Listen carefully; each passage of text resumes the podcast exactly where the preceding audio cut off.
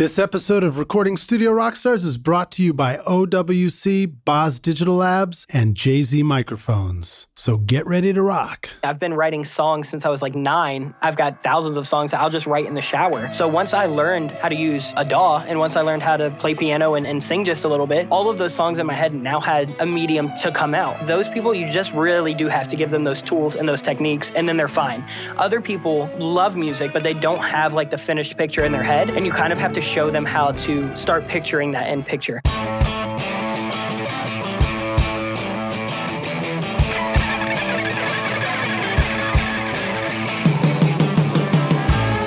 Welcome to Recording Studio Rockstars. I'm Lij Shaw, and this is the podcast created to help you become a rock star of the recording studio.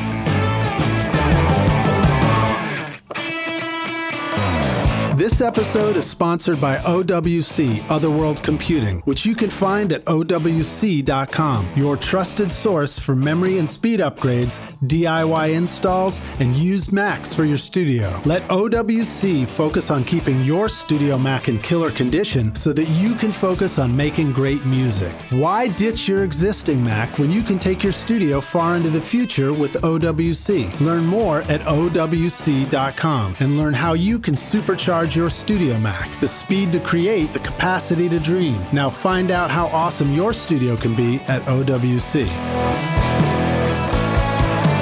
This episode is sponsored by Boz Digital Labs, offering you the coolest plugins for your mixes like the Hoser XT and Plus 10 dB Signature Series. You can transform your drums with Sasquatch Kick Machine or Transgressor, get massive bass with Big Clipper, or add width and depth using Mongoose and Imperial Delay. All Boz Digital Labs plugins are available as fully functioning, no time limit free trials, so you can check them out on your mixes right now. Just go to bozdigitallabs.com or click the link in the show notes of this episode. This episode is sponsored by JZ Microphones with the unique Golden Drop capsule design. The Black Hole Series BH1S and BH2 microphones with the hole in the middle for a one of a kind shock mount combine innovative industrial design with careful craftsmanship to bring a world class sound to your studio, resulting in a level of quality and detail in your recordings that you won't find in other mics. Go to jzmic.com or click the link in the show notes below and use the limited time coupon ROCKSTAR right now to get an incredible 50% off.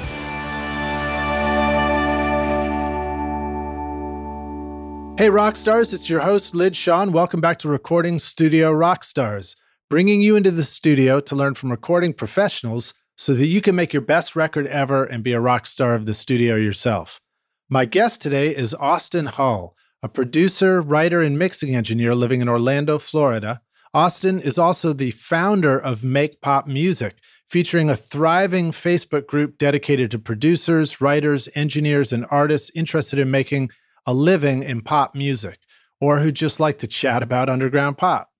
Austin also hosts a YouTube channel publishing videos twice a week on production tips, business advice, and featured guests. And on the Make Pop Music website, you can find blog posts, sample packs, various preset downloads, and music production courses. Austin's client list includes hundreds of independent artists, including Kodamilo, Sry, Emia, Troy Ogletree, Liam Ferrari, Stella Jones, and Forget Tomorrow, to just name a few of them. And I'm super psyched today to find out more from Austin about pop music and how we can produce better pop music from our pro and home studios, whether it's for ourselves or for our clients. So please welcome Austin Hull to Recording Studio Rockstars. Austin, are you ready to rock, dude? I am so ready to rock. Dude, it's great to have you here, man. Um, you know, I, I remember that. Uh, so Daniel Grimmett is a mutual friend, and he's also been on the podcast and somebody that you have worked with a bunch. And I remember the first time I saw what you guys were up to with Make Pop Music and this, you know, like thriving Facebook group. I was just so impressed. You just have so much going on over there. Yeah, thank you so much. Also, first of all, um, you know, thank you so much for having me on it. I was very familiar when Dan did the podcast, so when you reached out to have me on, I was like, absolutely, absolutely, I have to do it. So, um, super, super appreciate you having me on. But yeah, it's been insane. The uh, the group has been a real game changer for for me. It's it was all kind of accidental, which I'm sure we'll kind of explore a little bit throughout the podcast and the interview. But it's been insane. And, and honestly, it's taught me so many things kind of along the way. Before I started the group, I was really just kind of like a hobbyist who didn't even really see music as a career. It was just something that I really enjoyed doing. And the community aspect was something I was missing in pop. So creating that community um, kind of accidentally turned into clients and accidentally turned in kind of to, into kind of an authoritative state for me with pop music because at the time I was just kind of a kid who, um, you know, enjoyed making pop music, but I, I, wasn't really an expert in it. I wasn't really experienced. I was just still working with like a local artist and myself to develop a portfolio. So that group and the YouTube channel and all of the support that we've gotten has been an insane game changer. And um, that's really, really in part to people like you and like Six Figure Home Studio and some of the other people who reach out to let me tell my story and to kind of expand, you know, our community and our network because it's all still pretty new and pretty fresh, but it, it wouldn't be possible without everybody being so nice and supportive and helpful. Well, you're welcome, man. And we're glad to have you here. Um, one of the cool things I like here, but hearing about your story is how you really just you you got into music and producing and everything and i uh, and you'll tell us more about it but essentially, my understanding is that you know creating this Facebook group and getting into the YouTube videos, it was really just uh, sort of a fun extension of what you were already doing, and then it became this you know this this calling for you. But tell us you know more about who you are and about how you how you got into music and everything. And then tell us you know about the beginning of make pop music yeah, 100%. So, my name's Austin, kind of as Lij touched on. I am currently 24 years old and I live in Orlando, Florida. I am a full time producer, mixing engineer, and songwriter, like by trade. That's, you know, typically what I've done for the past couple years to pay the bills um, and just to support my family. And kind of on the side, I've had the Make Pop Music Group, which we'll kind of dive into. But just a, a brief one, rundown of how I even got into production. Um, I was basically like an 18 year old kid who was in a band and we were recording a lot of demos we were like a metal band and it was just getting really really expensive to keep going to studios and paying for demos that we weren't even releasing they were just for us to take to different studios to record finals and so finally i was like you know what man screw this like I'm just going to download a computer. They don't have to be good. They're just demos. I was able to, you know, play piano, play guitar, sing. Um, and then once I learned like what, you know, MIDI was with drums and with all the different, you know, MIDI elements that you can throw in, I just really got addicted because I had my band that I was so used to writing with. But then once I started kind of learning the basics for the band to record demos, I kind of got obsessed with the fact that I could sit down, have a whole song in my head, and lay it down by myself. Like I didn't have to get six people in one room. I didn't have to pay somebody a thousand dollars to record my idea. It was able, it was just kind of an outlet for me to sit down and play a chord on the piano and then line in a guitar and lay down something and then me sing over it. And mm. I just really like fell in love with the creative process of that because I grew up really, really liking rock music and pop music and stuff that was a lot more full band. I never really wanted to do like the singer songwriter thing. So while I, you know, have been writing songs on acoustic guitar since I was nine years old, it just it gets a little old at times and like it's it's very one dimensional. Like I couldn't really find a way to break past that without relying on other people. And when you know you're a kid and I was working full time, I had a really really serious girlfriend. I was in school, and then I had the band kind of all of those obligations it was really hard to like meet up with people to do things that i wanted to do on the side. So that's really just how i fell in love with recording and producing. And i made rock music for a couple years. Then i just started getting a little burnt out and i decided that i wanted to do something more uh, kind of like pop electronic related. So I started just kind of dabbling in that production, and uh, just coming from pop or coming from metal, there were so many online communities that that were you know just forums for kids to pop on, and they could talk to some of the biggest guys in the industry in that section. Like I was in you know Cam's uh, Chango Studios group in like 2011, 2012. And then I was in Joey Sturgis's group, and there were all of the metal groups. And I really love that community aspect because that's where I would go to ask people, you know, how do you get that guitar tone? How do you do that with drums? How do you, um, you know, make your vocal not sound like it was recorded on a toaster and they were super, they, they were super super helpful because the youtube videos are great and of course i've watched thousands of hours of those but it's hard for a youtube video to answer your exact question unless that content was based on your question. Right. So having that community was really nice. And then when I left metal, I kind of missed it. Like I was like, there's there's really nobody to talk to, like nobody to get ears on for a pop track. There's nobody to meet. There's kind of no mentors. You're no not in idols. a band. You're not exactly doing pop music, right? exactly. So I didn't even have a I didn't even have bandmates. So I didn't have bandmates. I didn't have the you know the Chango group, the Joey's group, and none of that stuff. So I was like, you know what, like I'm sure I can't be the only kid that's interested in pop music. So I just made the group one night just because I was like, I need somebody to share some demos with. So I invited like 100 friends. They invited friends, they invited friends, they invited friends. And then just over the past couple years, it's been really passive. Like I haven't forced anything. We've never like spent money on advertising. It's been really simple and organic, but we've just grown to like we've got 20,000 members on the Facebook group now. We've got 30,000 subscribers on YouTube.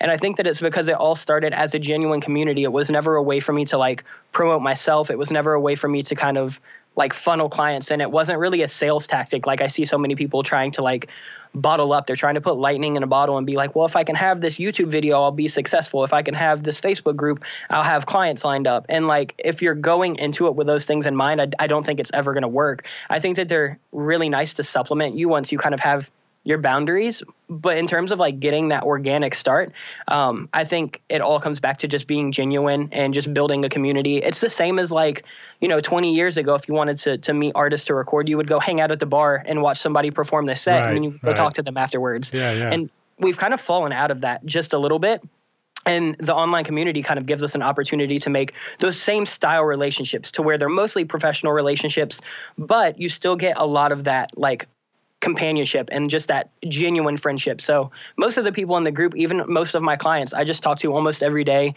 very casually. I'm super casual with everything. Nothing is like that strategic. Nothing is forced, and and that's really what make pop music has been about. And that's just kind of what my my whole brand as a producer has been about is like I want to work with independent people by choice. I want to work with artists that are hungry for success. I want to work with people that don't feel like you need to have like a hundred thousand dollar marketing budget uh, that you have to pay back. Like I want to work with these people that are genuinely motivated and that genuinely want to form, you know, teams and companionship and friendships and you know meet mentors and stuff like that. So that's that's really what it's been all about. And now we're honestly just to this point, it's kind of just all snowballed. You know, it's it's since it's been so organic, it's hard to really describe how it's happened. I think just by having the group start from a really really genuine place and start with genuine people it's just grown from that. So we don't have a lot of spam. We don't have a lot of disrespect in there. We don't have a lot of people trying to you know talk down to people or try to run the group. It's just it's super super chill. It's almost like a coffee shop online.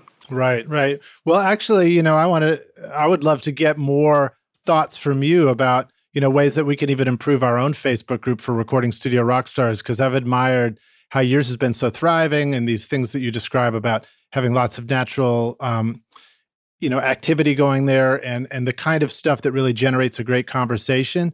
And maybe we can get some tips on stuff that you've seen in a facebook group where you know it, it tends to derail it or it tends to you know be interpreted as spam versus things that really seem to engage people. What what just generally speaking what sort of advice would you have for recording studio rockstars facebook group so I think with any Facebook group, and I've kind of learned this over the past several years, is like when I started, I wanted it to be super casual, but not overly casual. So like I didn't want it to feel like one group that I think is really professional to the point to where you can't really get a, away with a lot is the Slate group, right? Which is killer because it's it's his group, it's for their products, mm-hmm. so they don't want any BS in there, which this I totally understand. Slate, and they run a really really Yes, yes, Steven Slate, Steven Slate Group, and they run a really, really tight ship, and I respect that, and they can do that because people are there for their products, and you know, to talk to Steven and to talk to some of the admins, so they're able to get away with it being super tight,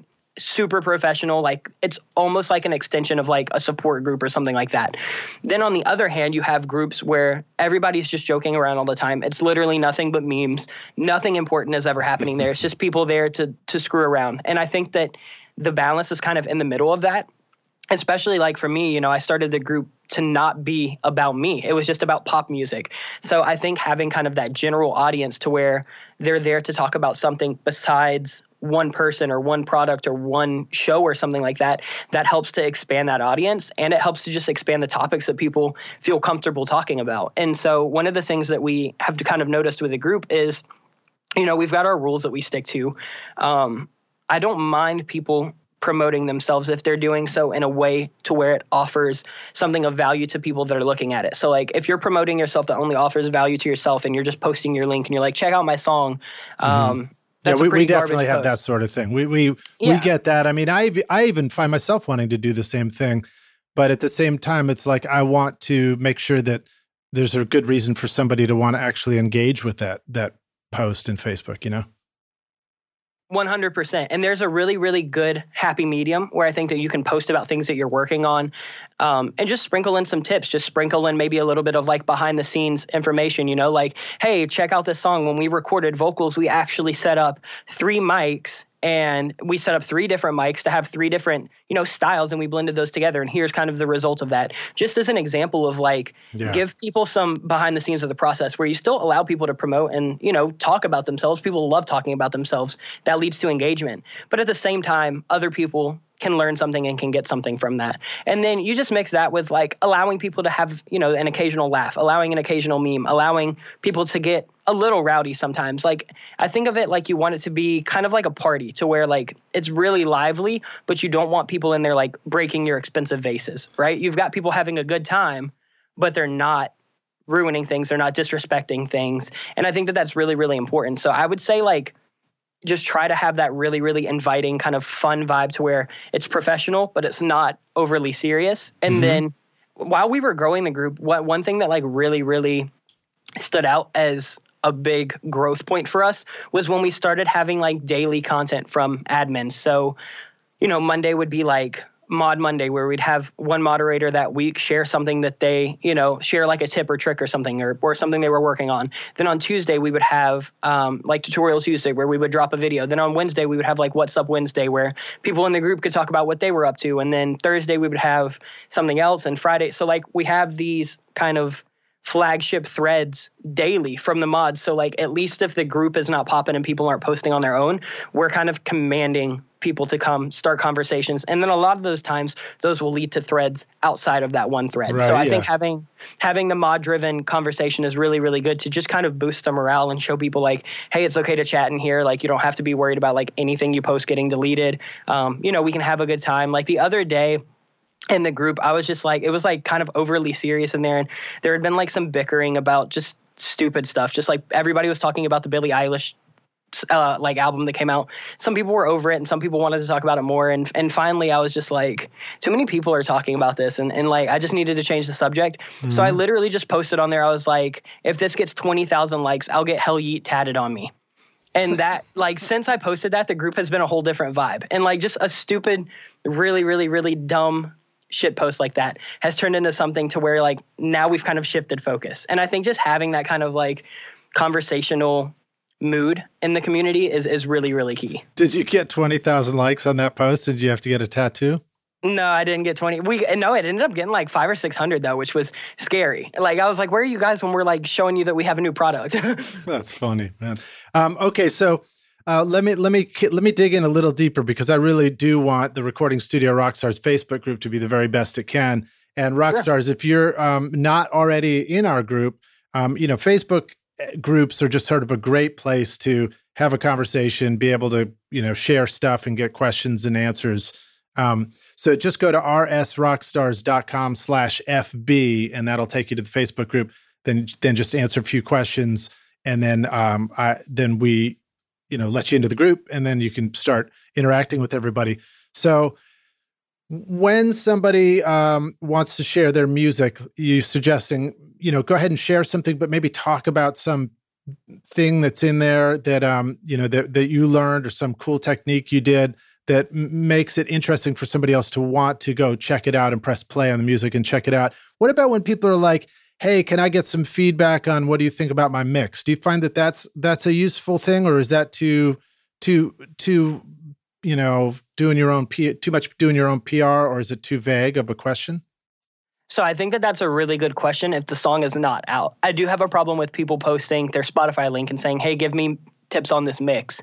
Um, the mix is already mm. done at that point. You're not mm. going to go revise it. Um, if you if you want criticism for future stuff be like hey i just released a song i mixed it myself um, you know i did this this and this and this. What are some things that you think could use work for the next release? What are some things that you think are strong that i could definitely like dive more into? Just kind of elaborate on what kind of feedback you want because when you just want crits um, a lot of the time a the people that shouldn't be critiquing your stuff show up first to critique it and b um, people don't know what to say. They're like, is this guy really going to take this feedback well? Do I need to just kind of like be gentle with them? Do I need to just kind of fluff them up? Um, so, so if, if you have something like that, be genuinely ready to get some harsh criticism because yeah. that's kind of like the point of those posts. And I think that's really useful, you know, when you're sharing a Dropbox link or a Google Drive link or something like that and saying like, hey, um, if you're wanting criticism, I think that you should say kind of what you want criticism on. So like I did this the other day. I was like working on a song and I was like, hey, um, at at this point, like this this drum pattern feels a little funky, but I can't quite put my finger on what it is that's throwing it off. And then you post it, and then people know, hey, let me listen to the drums and figure out what might be throwing them off. So like, oh, you know, the the hi hats are too busy, or oh, the toms, you know, the just the sound selection doesn't work. When you draw the focus into one specific thing like that, and for anybody listening, this is also how you become a better member in these communities and this is how you start to like get more um like for for lack of a better word like clout and attention in those communities is knowing how to actually like communicate and speak with people mm-hmm. and the better that you can make your post, the better interaction you'll get. That's more people that see your name. That's more people that when they want to check out an artist might come to you or when they need to hire a producer might come to you. So the key to all of this is like just having a group is not going to be enough. You have to be in front of people at all times and that comes along with posting things that start good conversation and then when other people post things that start good conversation commenting on that and contributing and it's really like you kind of get what you give so well, you know, I've, I, have also found that questions are really, really effective. So when somebody mm-hmm. just posts on there and just says, "Hey, I'm I'm looking for you know a good way to stereo mic the drums as, with my overheads," you know, what do you guys think? I'm in a small space. That usually gets a great conversation going. 100%. Yeah, and I mean that's that's what people feel like they're there for, right? Like it's it's kind of like a like a seminar. Like that's why we're all there. You know, it all kind of started with like forums on like Gear Gearslutz and other websites years ago, where if people had an issue, that's where they would go. So that's still like the primary reason that people are using that. So you can you can ask questions and promote yourself at the same time. Technically, anytime you're posting in there, you're promoting yourself because people are seeing your name. And the better that you can articulate your questions and make it sound like, hey, I know what I'm doing other than in this one scenario, for one, you're going to get better feedback because people are going to treat your question with respect because they're like, okay, they're ready to hear my feedback. And then for two, it just like I said before, it puts your your name and it puts your face in front of people. So if people need you know somebody to mic a drum kit they'll be like well i know that that guy knows how to mic a drum kit like he just asked a question on it and uh, he just did it so i think it's it's really about like asking questions but knowing how to word those questions to invite conversation yeah i think a lot of the folks in the recording studio rockstars facebook group are really looking to sort of interact and and um, you know, as far as promotion and self promotion goes, I, I, you know, sometimes I think people are trying to promote in terms of like I'm really trying to grow my audience as an artist, but mostly I think most of us are what you described earlier, where it's like, you know, I'm in this sort of lonely studio environment working on my music. I'm having a blast. It's super fun, but who do I share it with and get a little bit of, you know, uh, uh, validification for having done something cool. And that's what's great about uh, being able to share your work in there is that you can just kind of share it with everybody and get get a little bit of feedback and you know even getting people saying you know like hey man that sounds great. Nice work you know? Because most of us doubt ourselves while we're doing this work anyway. And it's nice to get some um, verification that what you're doing is actually a whole lot better than you think or the or vice versa you know that you know you didn't even realize that that reverb that you put on everything is kind of destroying your mix. And if it was a little bit drier, it would sound better.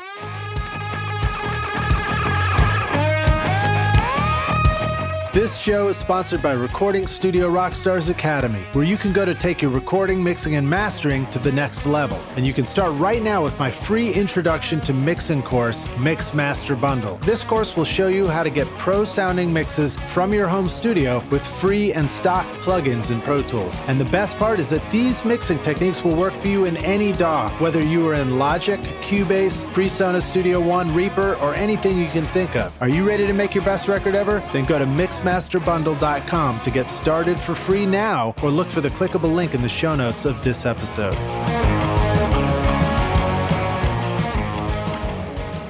Tell us tell us more about pop music.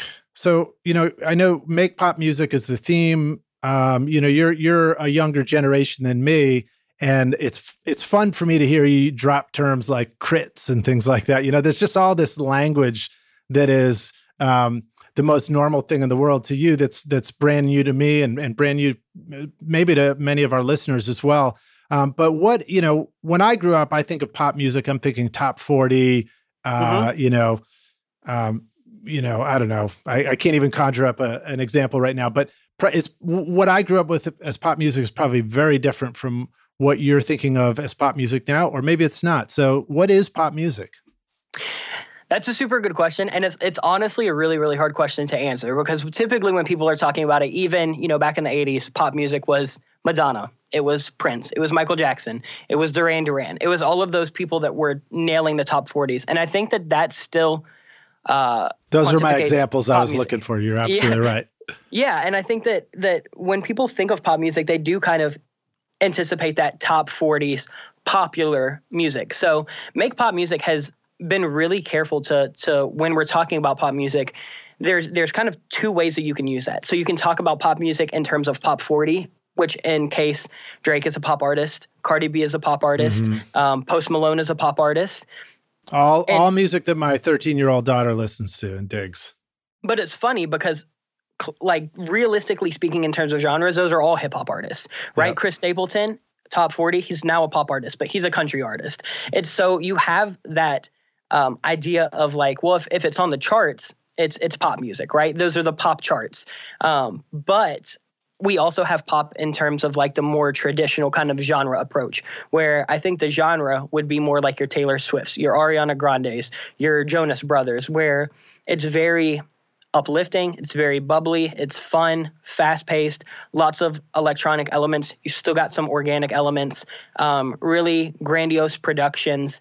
That's what a lot of people think of as pop music. So kind of similar to how Madonna was at in the you know in the 80s yeah. how lady gaga was at in the late 2000s and then kind of how we have taylor swift as that now so you've got pop music on both forms and we try to do our best to kind of dive into both of those. Because I feel like if you're getting into music, um, you know, the more the more genres that you can work in and that you can get comfortable with, I think the better chance you have of a finding what you're best at and b paying your bills. Because there's only a certain amount of singer songwriter artists out there. And there's a certain amount of producers that are going to produce that genre. So if you can do that genre great you can dip into that market. But if you can also produce something like a drake beat or if you can also produce something that sounds like the Weeknd perfect. Now you have two more markets.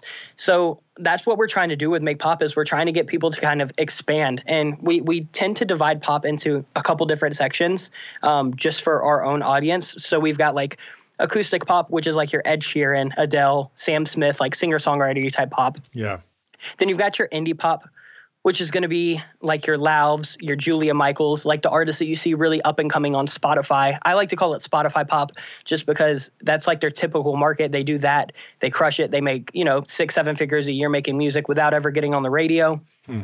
And so that's it's kind like of the Spotify is, Spotify is like the new um, college radio market.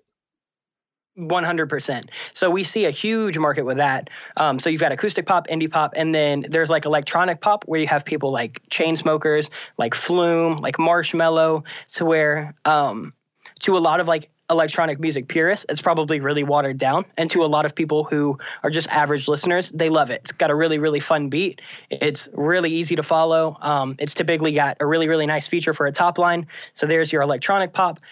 Then you've got your funk pop or kind of like your your synth pop where you've got like your Bruno Mars kind of vintage inspired pop. You've got like the 1975. You've got people dipping into these more retro sounds where they're not afraid to bring out, you know, a, a Moog synth or they're not afraid to gate the reverb on the drums. Um, and we're seeing that a lot now, especially with, like I said, Bruno Mars, the 1975, LANY, all those type of people. And then you've got like your dark pop, which is like your Halsey's, your um, I like to lump a lot of the hip hop artists in here. So like The Weeknd, even Drake. It's it's going to be a lot darker melodies. It's a how lot. About, how about Lorde? Would you, would you think of Lorde, Lorde as dark, dark pop? pop? Yeah, she'd be she'd be a mix between dark pop and indie pop. Yeah. Um, so what do you find as unifying factors between all these genres of pop? What now that you've seen, you know, different styles, but you but they're all sort of coalesced into something called pop.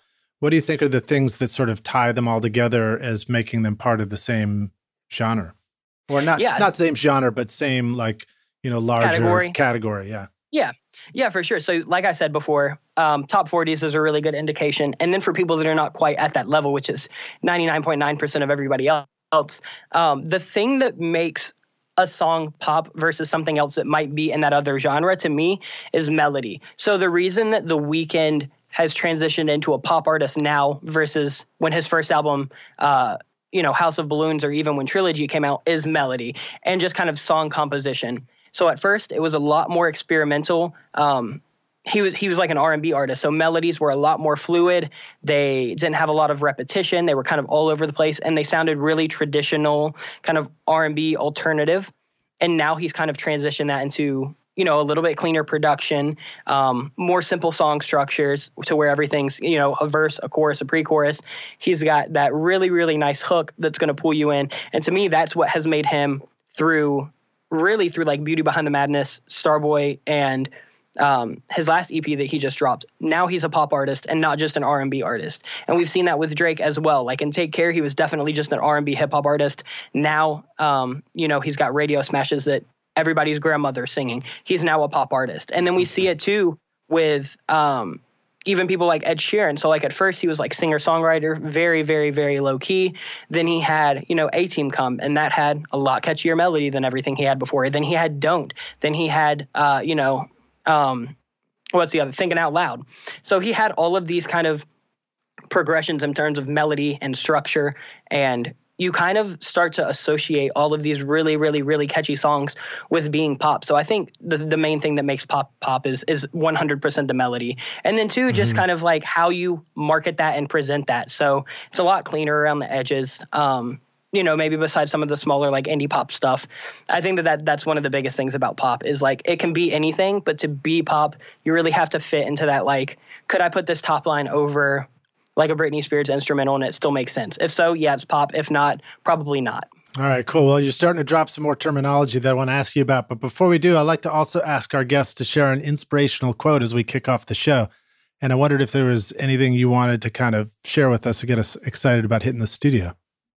Yeah, 100%. So, um, one quote that has kind of just always stuck with me um, because I get questions a lot about like, are you ever worried about giving away your secrets about the group, or are you scared about giving away your production right. techniques on the YouTube group? And um, I've seen it since I started producing because I started in all these groups. And and honestly, I think that if you're only as good as your secrets, then you're not good enough because. Mm.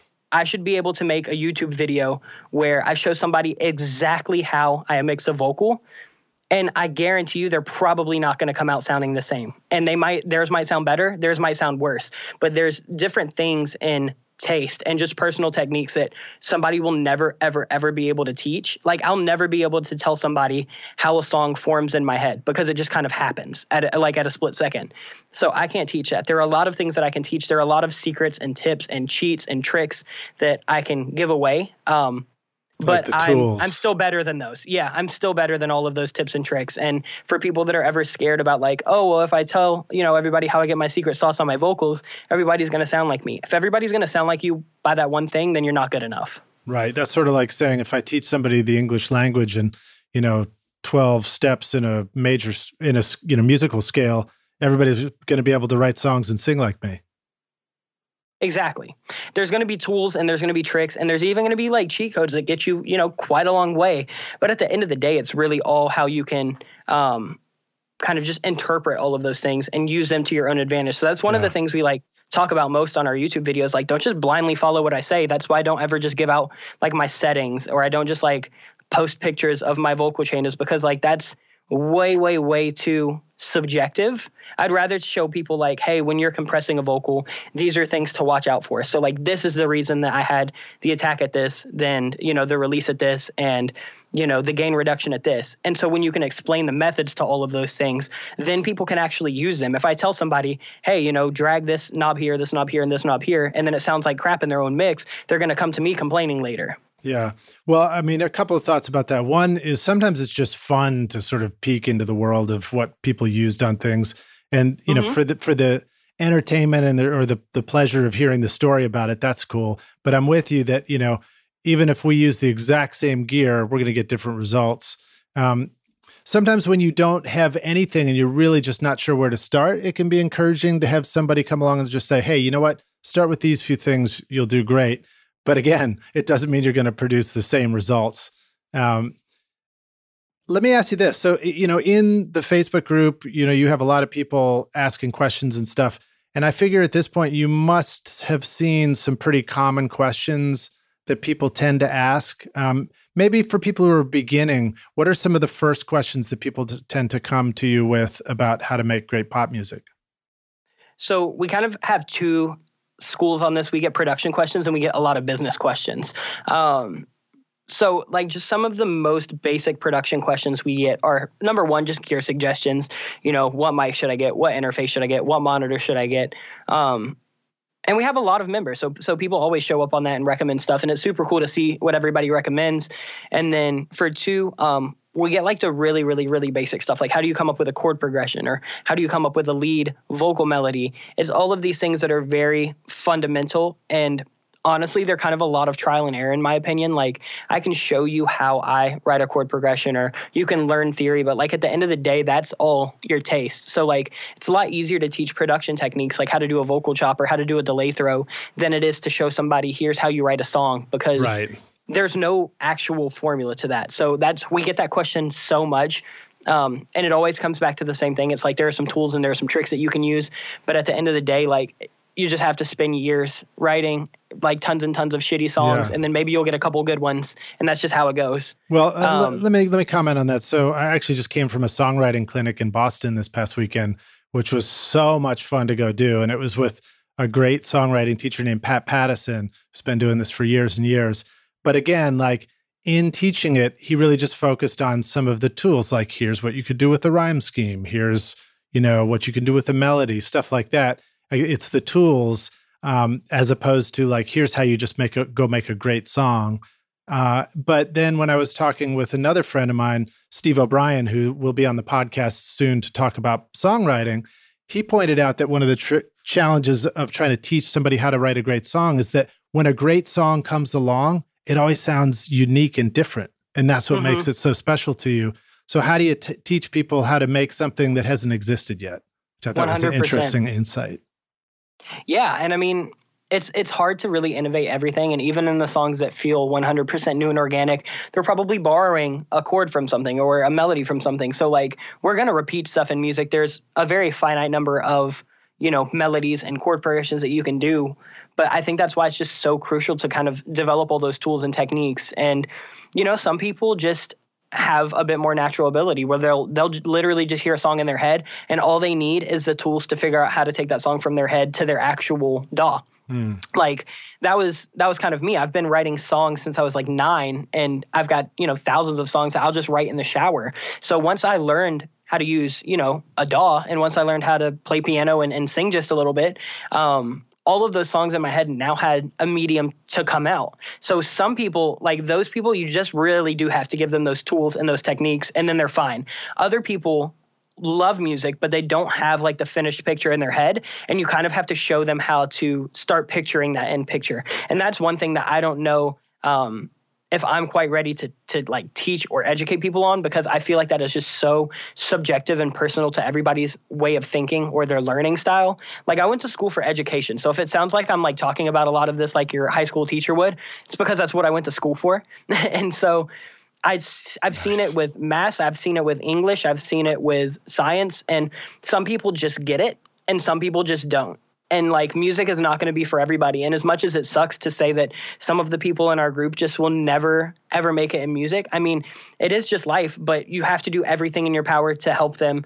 That way when they're you know when they're finally understanding that it's not for them that's on their terms. That's not from you drilling it into their head that they'll never be something because they might surprise you. Um, you know i've had tons of people that I, I, thought like, eh, yeah, like we'll we'll see. And then like a year later, I hear something from them. I'm like, holy crap, like that was incredible. Nice. And I've had other people that I think like will be able to wow me, and then it's just nothing ever really happens. So I think that, that all of that fundamental kind of building a song and touching on emotion and stuff like that, you really can't teach that. People just have to learn that from trial and error on their own. Yeah, and, and let's not forget too that not everything in music needs to be goal oriented. You know, like you don't have to quote win at this, you know, there's it's perfectly fine to be just enjoying the whole journey and just making music because it's fun to do, you know.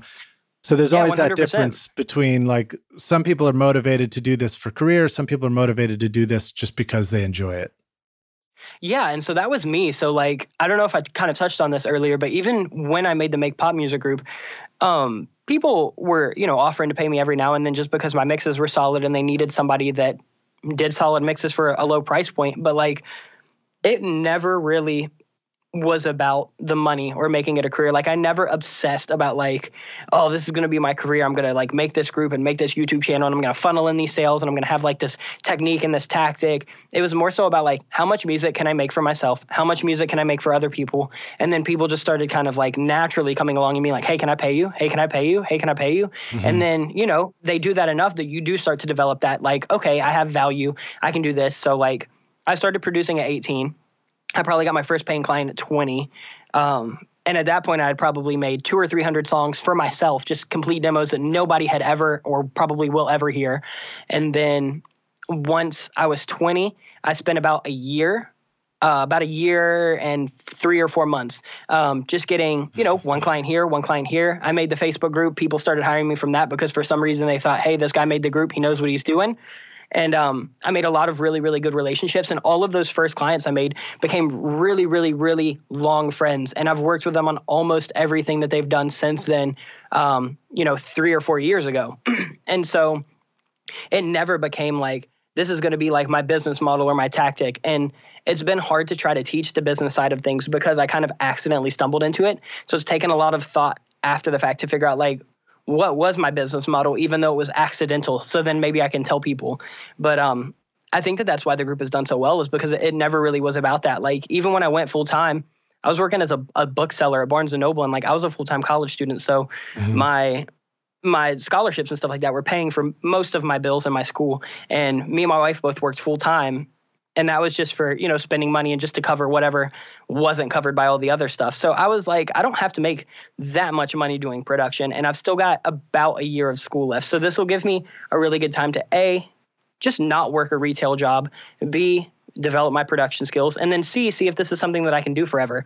So i did that. I started that um, in May of 2016. That's when I went like full time, full time, and then I graduated in May of 2017. Um, and by the time I graduated, I knew I was like, I'll never have to teach. I'll have a career in music forever. Like the group had a grown. good feeling.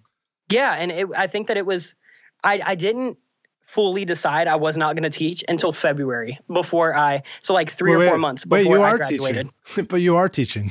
Yeah, I, I mean like in a in a public school. yeah, right, right. But that's what's so cool about this is like I get to use, you know, the forty-five thousand dollar education that I paid for, Yeah, and uh, I get to use it on my on my own terms and on my own accord. And I think that that was really only possible because I never obsessed about the money part. And you know, things change. Like now that I run the business and that my wife works with us and everything is in house, like I do have to worry about the finances of all of it because it's my full time job. sure. And not only is it my full time job, but it's also multiple businesses that we've invested in.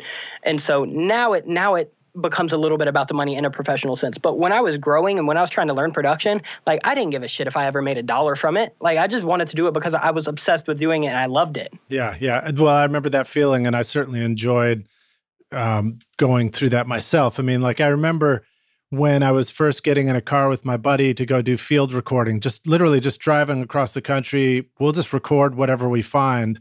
Um, I, I would he'd ask me if I wanted to go on a two week trip in a car car across the country, and I'd look at what I had in the bank, and I was like, um, "Yeah, I only got two hundred bucks. Okay, sure."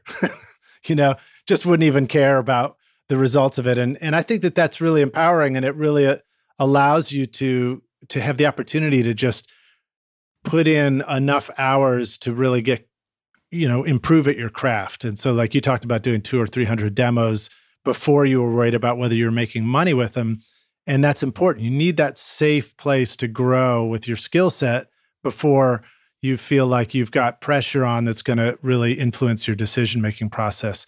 Um, so Mhm. what, one of the things you mentioned was uh, um, a little while back you dropped a term called top line. And i remember that daniel grimmett was the first person i ever even heard that term from. And i and i love that you guys have these these approaches to making music that are new and different from what I'm used to with bands and, and being in the studio. So tell us what what is the top line and talk maybe about also some of the different um, responsibilities or the different uh, uh, skill sets that you can have in making pop music where you don't have to do everything, but maybe you could focus on delivering this one part of the production process. Yeah, for sure. So um, we can definitely dive into the top line and we'll dive into a couple different just I guess jobs or things that you could put on your website to offer. So top line is typically what people will also just call a writer. So they're writing the lyrics and the melody. And the reason that I specifically say top line is because it's really nice to know that you're only talking about the vocal lyrics and melody. Because when a lot of people say, hey, I'm a songwriter, they really mean that they're a composer or an arranger. Well, they're where they can, you know, build an instrumental and they'll call themselves a writer. So there's mm. kind of gotten to be this gray area of, hey, I'm a writer. It's like, okay, well, do you do you compose and arrange or do you you know, top line? Do you like write write And so that's why typically um, I'll say, hey, I offer top lining services, and I always explain what it, what it is. And if somebody's wanting to hire me for it, um, you know, you explain what they get. So you're just okay, um, you need vocals, you need a lyric, you need a melody. Um, I can do a demo recording and send that back to you with a lyric sheet. If you need any help structuring the song, I can do that as well. And then that's top lining. It's typically what a songwriter actually is. Right. So and now, then, if you do that for somebody, is that um, maybe this is premature for me to ask this question, but is that typically considered a work for hire where somebody's just sort of buying a song from you, or or do you still need to know about things like your your copyright in a song and you know registering with BMI and ASCAP and all that kind of stuff. And, yeah, and let me know if that's too if I'm getting too advanced with that question too soon. No, it's an amazing question because everybody asks it, especially with writing, more so than even production or beat making or anything like that. Um, so I think that that's really up to you and the client or the artist that you're negotiating with. So typically, what I do, um, and I, I won't give out rates or anything like that because they're just kind of always changing and they're very project dependent. But what I do when somebody hires me to write is A, I make sure that it's a track that I even want to write on. And then B, um, I just kind of determine I typically like to take back end for songs that I'm writing just in case because they have that lyric and that melody that I can only use one time. Um, so I, will take back end, but what I like to do is I like to also make a little bit of money up front because let's be 100% honest, for a song to make me even a couple hundred bucks in back end, it would have to sell thousands and thousands of well it would have to stream you know thousands and thousands and thousands of times or sell you right. know a thousand or two copies when you're splitting that between me another writer the artist any label or publisher that's in it. So I don't focus too too much on back end unless it's an artist that I really believe I'll be able to make it in. Typically, um, I'll still have it there just to kind of like you know CYA, and then um, other than that, I- I'll typically either take an advance or I'll take what I like to call a session fee, which is basically like they have to pay me for the two or three hours that it takes for me to record the vocals, not necessarily write them. Because like I'll send them back recorded vocals, um, they're tuned, timed, all of that kind of stuff. So I, I charged them for the time and then I charged them for the idea on the back end. Mm-hmm. Okay, cool. So top line is helping people, you know, finish out a song by by adding the vocal, the lyric, the melody um, mm-hmm. when somebody's you know maybe starting with the track and the beat and the you know keyboard parts and the bass line and all the all the stuff that sort of is the you know the band in the box element of of doing music what are some other aspects? I guess the other side is you know you certainly have people who are like i make beats and i that's a question i get. I get like do you make beats? Do you make beats? And if you're not making beats then you're like I don't know what is that. so tell tell tell people what it means to make beats or the other aspect of the production. Yeah. So now um, people commonly call them beat makers, or they're they're most often now just producers. Um, and those are basically the people that are working on the composition and the arrangement. So on you know a major album, you might see somebody either credited as uh, a composer, an arranger, a programmer, which is somebody who like actually goes in and like makes all the synth sounds and the drum sounds and stuff like that, or a producer. Um, and typically, what makes them just a composer or arranger or um, a programmer is if they weren't part of that project from the start and they were hired on by somebody to do something. So, like a producer is like somebody comes to me as a client or as an artist and like, hey, I need a song. Can you do that? I take the song as a producer and I'm like, yes, I'll do whatever I need to make sure the song comes out super sick. And so my job as a producer is to get that song where they need it to be. And that might include making the beat.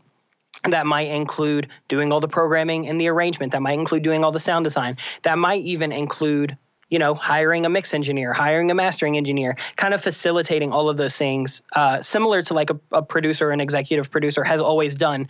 You're kind of the head of the project. But that's why producers aren't always the people that are necessarily making the beat. That's why sometimes you'll see like produced by DJ Khaled and then composed, arranged, and programmed by 14 other people. It's because right. DJ Khaled probably just sat in a room pointing fingers. You know, Quincy Jones did the same thing. It's one of those kind of overhand approaches. So a producer can either do that or they can also dive into a lot of those smaller, more niche kind of work for hire elements. So, like typically with my productions, I am the producer, but I also do all the composition, the arrangements, all of the sound design. A lot of the time, I'll even mix and master the songs that I'm producing. So typically, I just go by producer because I'm doing all those things anyway. But like, if there was, you know, let's say I needed somebody to like track guitar and I wanted them to just lay down their own idea, I would hire a guitarist and he would now be a the session guitarist and b he would now be a, a composer and arranger on the track because he actually added an element of the track so you could have quite a lot of people on a on a final recording there could be somebody oh, yeah, 20, yeah 20 30 people on it. That's pretty amazing. All right cool. Well so hey let's take a break for a moment and then we'll come back in for the jam session. Rock stars a reminder that i'll have links to stuff we're talking about including a youtube playlist that'll take you right to austin's channel and we'll have links to the uh, make pop music facebook group so that you can go check that out. Um, and we'll see you guys in just a minute for the jam session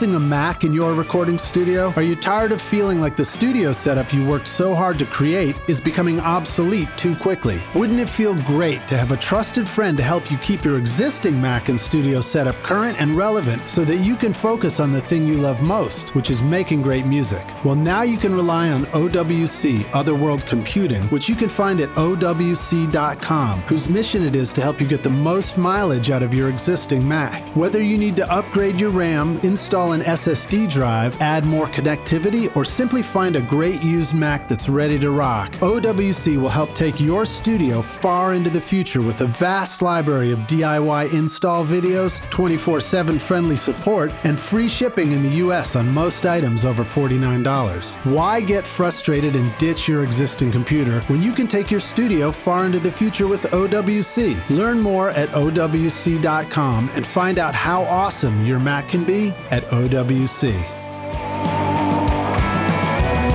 If you want to design and build a great house, then you're going to need great tools. You could build it with an old hammer and some nails, but it's a whole lot easier to use an air compressor and a nail gun. Well, the same thing goes for mixing. If you really want to create a pro sounding mix, then it makes a lot of sense to start with a great toolbox of awesome plugins. This is where Boz Digital Labs comes in to help you get killer mixes easily, quickly, and creatively. Provocative will make your vocals sound lush and wide. Transgressor and Manic Compressor can help your drums leap out of the speakers. Gady Weighty and Big Beautiful Door offer unique new ways to tighten up your tracks, while the Wall will make sure your mixes are in your face and competitive.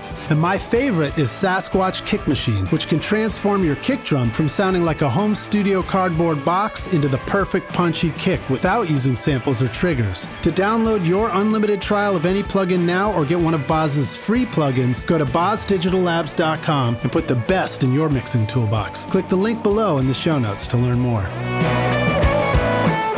If you want to capture every nuance of a great performance in your studio, then you need to start with a microphone that is crafted with great care and attention to detail. JZ Mics in Riga, Latvia designs amazing sounding microphones that are handcrafted with jeweler's precision to bring you incredible detail in your recordings. At the heart of JZ microphones is the unique golden drop capsule design, which uses a lighter, faster diaphragm that delivers great clarity and fidelity while avoiding distracting coloration saturations and distortions. Make sure to check out the Black Hole series BH1S and BH2 with the awesome looking hole in the middle of the mic, combining innovative industrial design with meticulous electrical engineering to help your studio sound incredibly expensive for an affordable price. JZ offers a five year warranty, free shipping to the US, and 30 day money back guarantee. Plus, for a limited time, if you use the coupon ROCKSTAR, you will get an astonishing 50% off. I got one. You're hearing my voice right now on the BH1S. So what are you waiting for, Rockstars? Go to jzmic.com or click the link in the show notes below.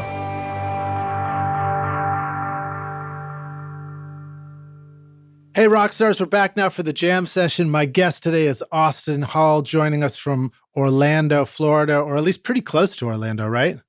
Oh, I'm I'm smack in the middle of Orlando. I'm 15 minutes to Disney, 15 oh, minutes to Winter Park. Sweet, I'm man. like, yeah, I'm like 10 minutes from the Civic Center, dude. Dude, it's, I was lit. just in your neighborhood recently. We went down there for spring break, and I, I should have called you, man. We should have had a coffee. Um, dude, let me know next time. I am literally always here. All right, cool, man. So, Rockstars again, Austin is Make Pop Music. That is his brand, website, YouTube channel, thriving Facebook group. I'll have a link to that in the show notes. So make sure you go check that out. Um, and I recommend that you check it out, even if you're not, if you don't consider yourself already making pop music or you or you're not sure what that's all about. I think you'll find a lot of great production tips and and helpful stuff in there. And again, a great community. And then a reminder, of course, go check out the Recording Studio Rockstars Facebook group as well, rsrockstars.com slash FB. And then you can join that group and get in on some conversations there as well and help us make grow that one to an awesome Facebook group. So, um, Austin, Let's jump into some more questions about uh, producing pop music. Um, sure. You know, this is kind of a, a, general question, but maybe you can answer it how, however you see fit. What do you feel like is a smart way to build a pop track? Um, I mean, it's it's definitely dependent on what people like. I typically either go with chords or main vocal melody first. Um, and you'll see this a lot. We've done a couple different videos on the on the YouTube channel where I like build a, a, pop song from scratch. So I'll do like an Ariana Grande style song or a loud song. We just launched a Billie Eilish one today as me and you were chatting. Great. And typically with all of those, I start with just uh, chords and a, a, just a vocal. So like to me, a song needs to be able to come back to just like an acoustic guitar or a piano and the vocal and still be a good song at heart um, without hiding behind a bunch of production gimmicks or a bunch of you know vocal layering and stacking like that. So that's typically where I like to start, just to kind of get that litmus test done pretty early. Yeah, um, and then what are when you say chords? Uh, what are you even picturing? Are you talking about like um, some uh, MIDI notes drawn out and it's synths that are just you know switching notes, or is it like you're playing some chords on a piano or are you using a piano sound just you got any good advice for people just like how to start thinking about what, what what instrument we start with to get inspired with these chords?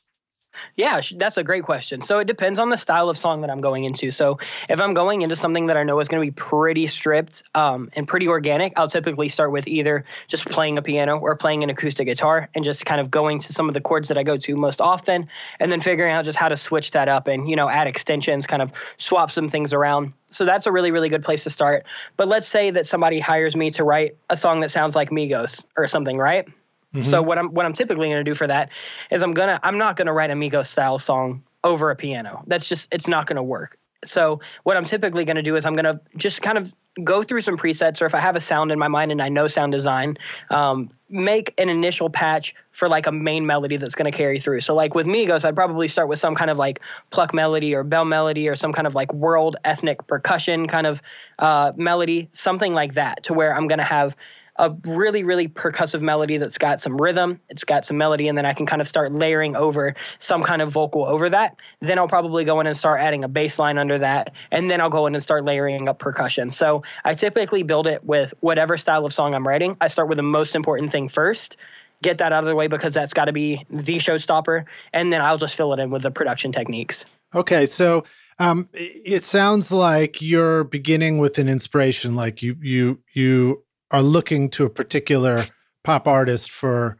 the inspiration and for the nugget of a first idea, and then you're letting that guide you. Do you find it valuable to ever just go into write and you're like, I have no idea what I'm going to do at all?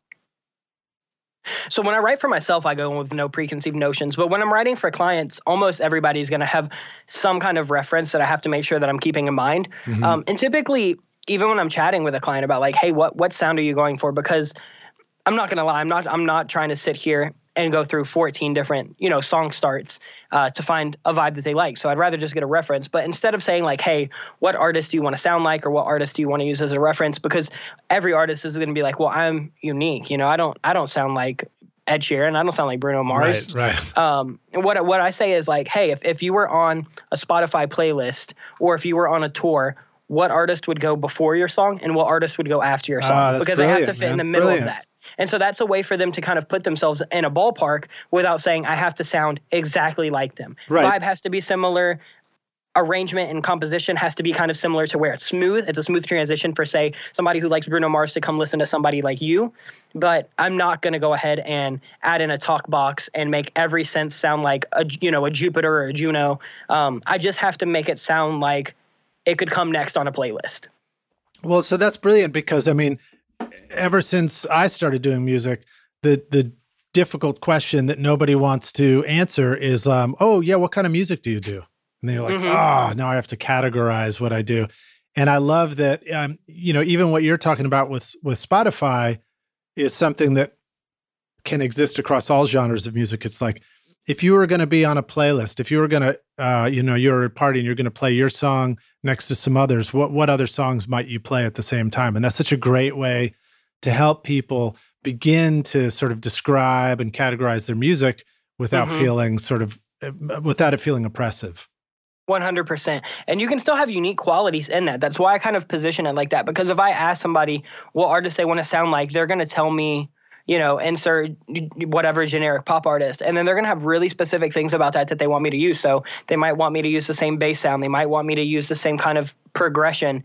Um, so that's why I really prefer to get people kind of out of those really specific references and more into like hey let's put a playlist together of it's almost like a mood board right so like if you ever hire a designer um, you might hit them up with a mood board where somebody's designing you a logo, but you've got like a picture of a pink flamingo and like the Miami Sunset Strip, and then that can kind of let them know what kind of font they need to make for your logo.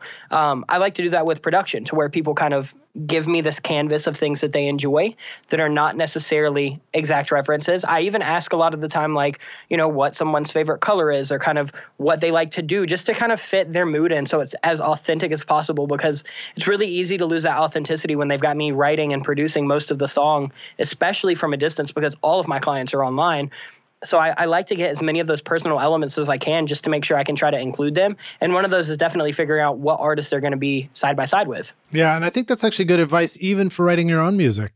I mean, sometimes we can be like, "Oh my god, what am I going to write about?" What I mean, like maybe I'm pretty good at guitar. Maybe I could play something that sounds a little bit like distorted metal, or maybe I could play something that sounds a little bit like, uh, you know, a banjo or folk. Which direction do I want to go? And if you surround yourself with some inspiring music, and just let let yourself go in that direction. Maybe that's a good way to start. So there was a couple of terms that you dropped a moment ago. You said sound design and patch. Can you break mm-hmm. those down for us?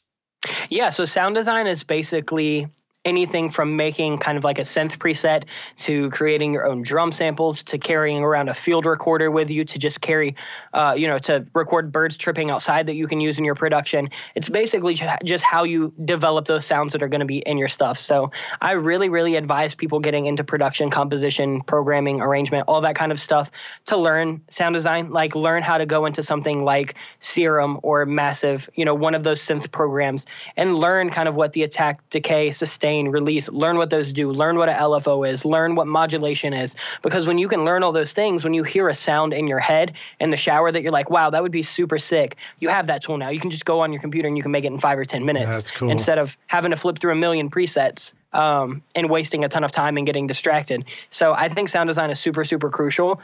I'm not saying there's anything wrong with using presets. I use them all the time, especially as a starting point.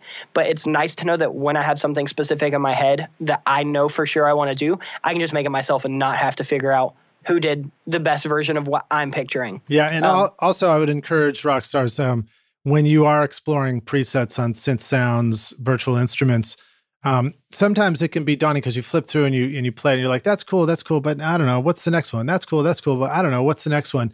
And if you just simply find one and then start grabbing knobs and changing it, it can so quickly become something different. And then, you know, you begin to you begin to sculpt it into something that you like. Um, and it can be, I find it can be easier to arrive at a at a finish line by just picking any preset that's kind of cool and then start changing it. Now it's something totally different and new. 100%. I like to find something that's between 60 and 70% there. Like, you know, of course, you want to make sure if I'm looking for a bass sound, I'm not like pulling up plucks and stuff like right, that. Right, right. But then when you pull it up, if you're like, oh, like this sounds cool, but maybe cut out some of the high end. So you add like, you know, a filter where the cutoff is pretty low. And then maybe you want to widen it so you can drive the voicing up and then you can detune it. Like, there are all these different elements that you can do that even when you're flipping through presets, you're like, that preset is lit, but I need to make it Austin. I need to not make it, you know, whoever designed this preset for Serum. And having those tools and knowing how that synth works um, that's that's really really key to a not only make your own presets that you can use or just make your own sounds on the spot but how to turn everything else into your sound. Um, cool man. So one of the things that you mentioned a moment ago is you talked about you used the word patch. So what does mm-hmm. that mean to somebody who doesn't know what that is? Yeah so a patch is just what we basically call like a preset. So like if you're in a synthesizer um, and i'm like hey can you pull up like a pluck patch. I just want you to pull up a, a, pluck preset. So that's just another word for like a preset. And we call it patch because typically with like sound design um, and synthesis and stuff like that, you end up having to patch things together through what are called matrix matrices. And um, if you've ever seen like the big kind of modular synth racks on people's walls where they have, you know, hundreds and hundreds and hundreds of cables going from here to there, from here to there, massive patch bays. Um, that's just kind of how it's it's just game the terminology patching. Yeah, so, back in the day, it was pretty cool. And then they started bringing it back with um, Reason was the first one to mm-hmm. bring bring the patch cable onto the computer screen because you could flip all the gear around and see the back and and cable it all together.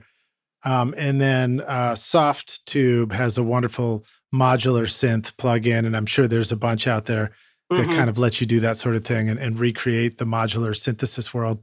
It's so deep, dude. I took synth classes in college and a little bit in in high school. I was I was lucky to go to schools that had those, um, and it was just it's so exciting when you begin to learn that world. But you're absolutely right. You have to really dedicate yourself to it if you want to get good at it. Yeah, I mean, I'm I am by no means like a sound design expert. Um, if I hear something most of the time I can make it. But I mean, for all of these like dubstep guys that have got these synths that will basically like speak a full sentence to you and stuff like that, I, I, can't do that kind of stuff. That's that's way beyond me. If you need like some plucks or some pads or like a bass sound or whatever, I'm your man. But if if you're wanting something to where you're going through like seven different you know Eurorack synthesizers and stuff like that and patching them together, that that's not me. All right, cool. Well, so um, what what tips do you have for people who want to reverse engineer production like you did with Ariana Grande? Yeah, so the the key to that is that's a really good question. It's really just breaking down the elements of what makes her her, right? So, um, like in that video, we talk a little bit about just kind of analyzing the the past couple songs she's done, and I do this typically when artists give me a very specific reference that they want. Is you have to find out what elements of those have to stay and what elements are up to your own interpretation, because sometimes you don't really have a lot of leeway. So with the Ariana Grande song, I remember saying like she uses hip hop drums, so we have to have yeah, we have to go with like hip hop drum samples. A lot of the time she's using like really jazzy chords, so let's like throw in some sevenths and some ninths. Um, she's been using a lot of like atmospheric type plucks, very hip hop driven production. And then in terms of like her melody, you kind of just have to, you know, is she dropping off on words? Is she raising her melody at the end of phrases? Is she going short, fast, and staccato? Is she staying long and lengthy? What are some subject matter she's singing about? What kind of rhyme scheme does she typically go with? And then you kind of piece it all together. Does she go with, you know, bridge, pre chorus, chorus, uh, or verse, pre-chorus, chorus. Um, kind of do her songs have bridges? What's mm-hmm. the length of them? So there's all these things to break down in a song. I typically like to break it down into big categories. So rhythmically, what's going on, um, and then melodically, what's going on in terms of like bass melodic. So like you have your bass melody and then your main chord patches and stuff like that. So I like to call that like the bed of music. And then what's going on with lead melodies. So your vocals, any synth lead lines, and then you've got your sound design and then you've got your arrangement. So if you break it down into those five things, at least for production, you should be able to kind of get in the same ballpark if you're keeping those things in mind. Yeah, that's cool. And it's encouraging to know that, you know, when you when you first look at something, you're like, oh my God, how do I ever sound like that? But when you, if you just pause for a minute, take a breath, take a deep breath, and then just like listen to each individual element. I remember in grade school, our music teacher used to make us do that. He put a record on, and then you had to listen and like try and pick out the instruments that were playing in the orchestra or whatever. Mm-hmm. And it's just, it's just a smart training. And when you begin to simplify it, you might realize that you're very capable of figuring out like what that one part is doing. And it's a lot simpler than you ever thought, too. That's probably the thing that you find out more than ever is just like, it's not that complicated. Dude, people would be astonished if, if they knew how simple the synth patches that are in these main songs are, how simple the chord progressions are, how simple it is to write a melody like that. And that's the thing that I see with smaller producers and writers. And I mean, don't get me wrong, I am a small producer and writer. Um, I'm still a small fish but that I see with with most up and coming guys is like they just put way too much stuff in it. It's just way too crowded. Um, it's just not simple. Everything is kind of overly just like stuff to the point to where you can't really interpret anything that's happening because they were so worried about just throwing in all of these tips and tricks and tools and these things that they know they weren't focused on just like dialing it back and i mm-hmm. think that active listening is really really crucial to being a producer or a mixing engineer or a songwriter. I mean it's like with a math equation right? So like you get to algebra 2 or, or pre-calculus or something like that and your equation is basically you know, a parenthesis b divided by c parenthesis d squared equals 245. And you have to figure out what each one of those things mean. And that's kind of how it is with the song. Like you've got the song, which is 245. You know, you've got Seven Rings by Ariana Grande, which is the equation total. Then you have to figure out what is A. A is that she does this kind of rhythm. B is that she does this kind of chord progression. C is that she does this kind of vocal melody. D is that there are these kind of synth patches in there. And then you start to kind of put that equation together. And that's really all it is. You just have to break it down to the those key elements. Did it in the words of David Bowie, my brain hurts a lot. yeah, that's that was a lot of numbers and letters. well done though. Well done. You you make a good teacher. You got the skills. Thank um, you, man. I appreciate that. What DAW do you use? Um, I, I, saw something on your screen that I didn't even recognize. So, what do you use? Um, do you feel like it's important to start with the right DAW? And uh, do you have any tips for people about making sure that they're headed down the right path? Should they should they try and use all the DAWs? So, I I don't know. I'm pretty I'm pretty torn on DAW discussions just because to me, like ever since I got into audio, that's primarily been what forums have been about is which DAW is the best DAW. Right. So so I actually now I'm in Cubase 10 Pro. Um, and I love it. I love Steinberg. The support is incredible. Um, the the staff there is really really friendly. The reason I picked I didn't always use Cubase. The reason I transitioned to Cubase when I wanted to get really professional with it, um, I went to Cubase probably six or seven months before I went full time because I knew that Pro Tools was really, really sick if you were in a bigger studio setup, if you had kind of a rig, if you had outboard summing, if you were doing a lot of engineering and editing and stuff like that, like the actual, um, you know, track features, the arming features, all of the editing features are super, super sick in Pro Tools. And that's definitely to me what it was made for was uh, producing with more analog stuff, um, being able to edit and do, you know, really, really, really tight comping and stuff like that that's Pro Tools' bread and butter. That's not my bread and butter. Um, I hardly record anything besides maybe vocals and guitar. Mm-hmm. Everything else is in the box unless I'm, you know, either hiring somebody or going to a studio anyway. Mm-hmm. So I knew that Pro Tools wasn't for me. And then I just looked at some of the other ones. Logic looked incredible, but it's Mac only, and I'm a PC guy. Right. Um, okay so that got rid of Logic. And then I was really between Ableton, Studio One, or Cubase. I didn't want FL. I played around with some demos with FL, and to me, just like the sequencer is really cool, but it feels limiting to me. Like I felt like all I could produce was like trap records on FL Studio. Right, and FL, what is, FL Studio is Fruity Loops originally. Yeah, Fruity right? Loops for anybody yeah. that that doesn't know. And then um, I really just kind of like looked into it and honestly the reason that i picked cubase was because a new cubase had just come out at the time and i had some people that i was kind of writing with every now and then and they used cubase and they recommended it and I looked and it had all of the tracking features I need. I could track and edit anything that I could in, in Pro Tools. So you kind of get all of that outboard summing and you got a control room and you can set up, you know, four pairs of studio monitors and you can set up a talkback and all of those things that you would do in a major commercial facility. You can still do those on Cubase, where in something like Ableton, it's a little bit more complicated because Ableton is much more electronic, kind of MIDI based. Right. But right. at the same time, Cubase has incredible MIDI capabilities and functions. All of the the sounds and the VSTs they come with. Cubase is incredible. Steinberg does super, super sick work all around the board. Um, they've got built in pitch editing. Now in Cubase 10, they've got vo- built in basically vocal line where I can take one vocal and uh, just click a button and all the other vocals match it. Ooh. And so, like, yeah, it's killer. So like Cubase has a lot to offer. To me, they take the best things from the the uh, the DAWs that are very electronic based where it's mostly MIDI, mostly in the box, but then they still offer those features that some guys in Pro Tools might like with, you know, summing, comping, editing. Well, they, they started like out, um, you know, Cubase and Steinberg, you know, it started out as, a, I guess Cubase started out as a MIDI thing, but once they went to audio, um, it was very, it seemed very focused on, you know, wanting to record acoustic instruments or, you know, mm-hmm. record with the microphone.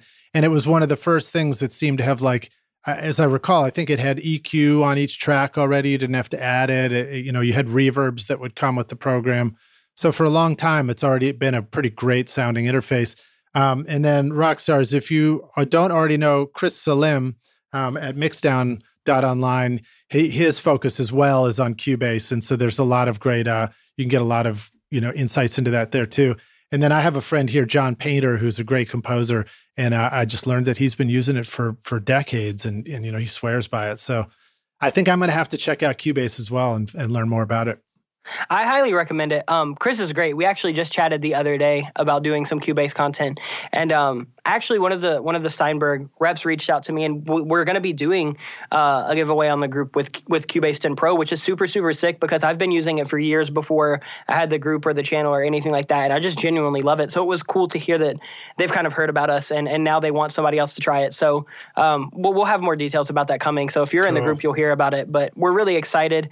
Um, a lot of composers use it because it has incredible composition features where you can score you know full orchestras in MIDI and then just like export all of the MIDI data and all of the sheet music. And they've got like, you can do 5.1. I think on Cubase 10, you can even do 11.1 now. So it's incredible. It's crazy. And then Cubase is really, really integrated with um, Wavelab, which is also made by Steinberg, which mm, a lot of like right. multimedia people will use for mastering. Yeah. So like if I need to, to master something for Spotify or iTunes or whatever, I can do that on Cubase really easily. But if I'm trying to, you know, master something for Dolby Digital or something like that, I'm going to Wavelab and it'll just pick your stuff up right from Cubase. So it's really, really sick for a lot of those people who are doing like Foley and um, cinematic stuff. So really, I just picked it because it was it was highly recommended, and once I tried it, I loved everything about it.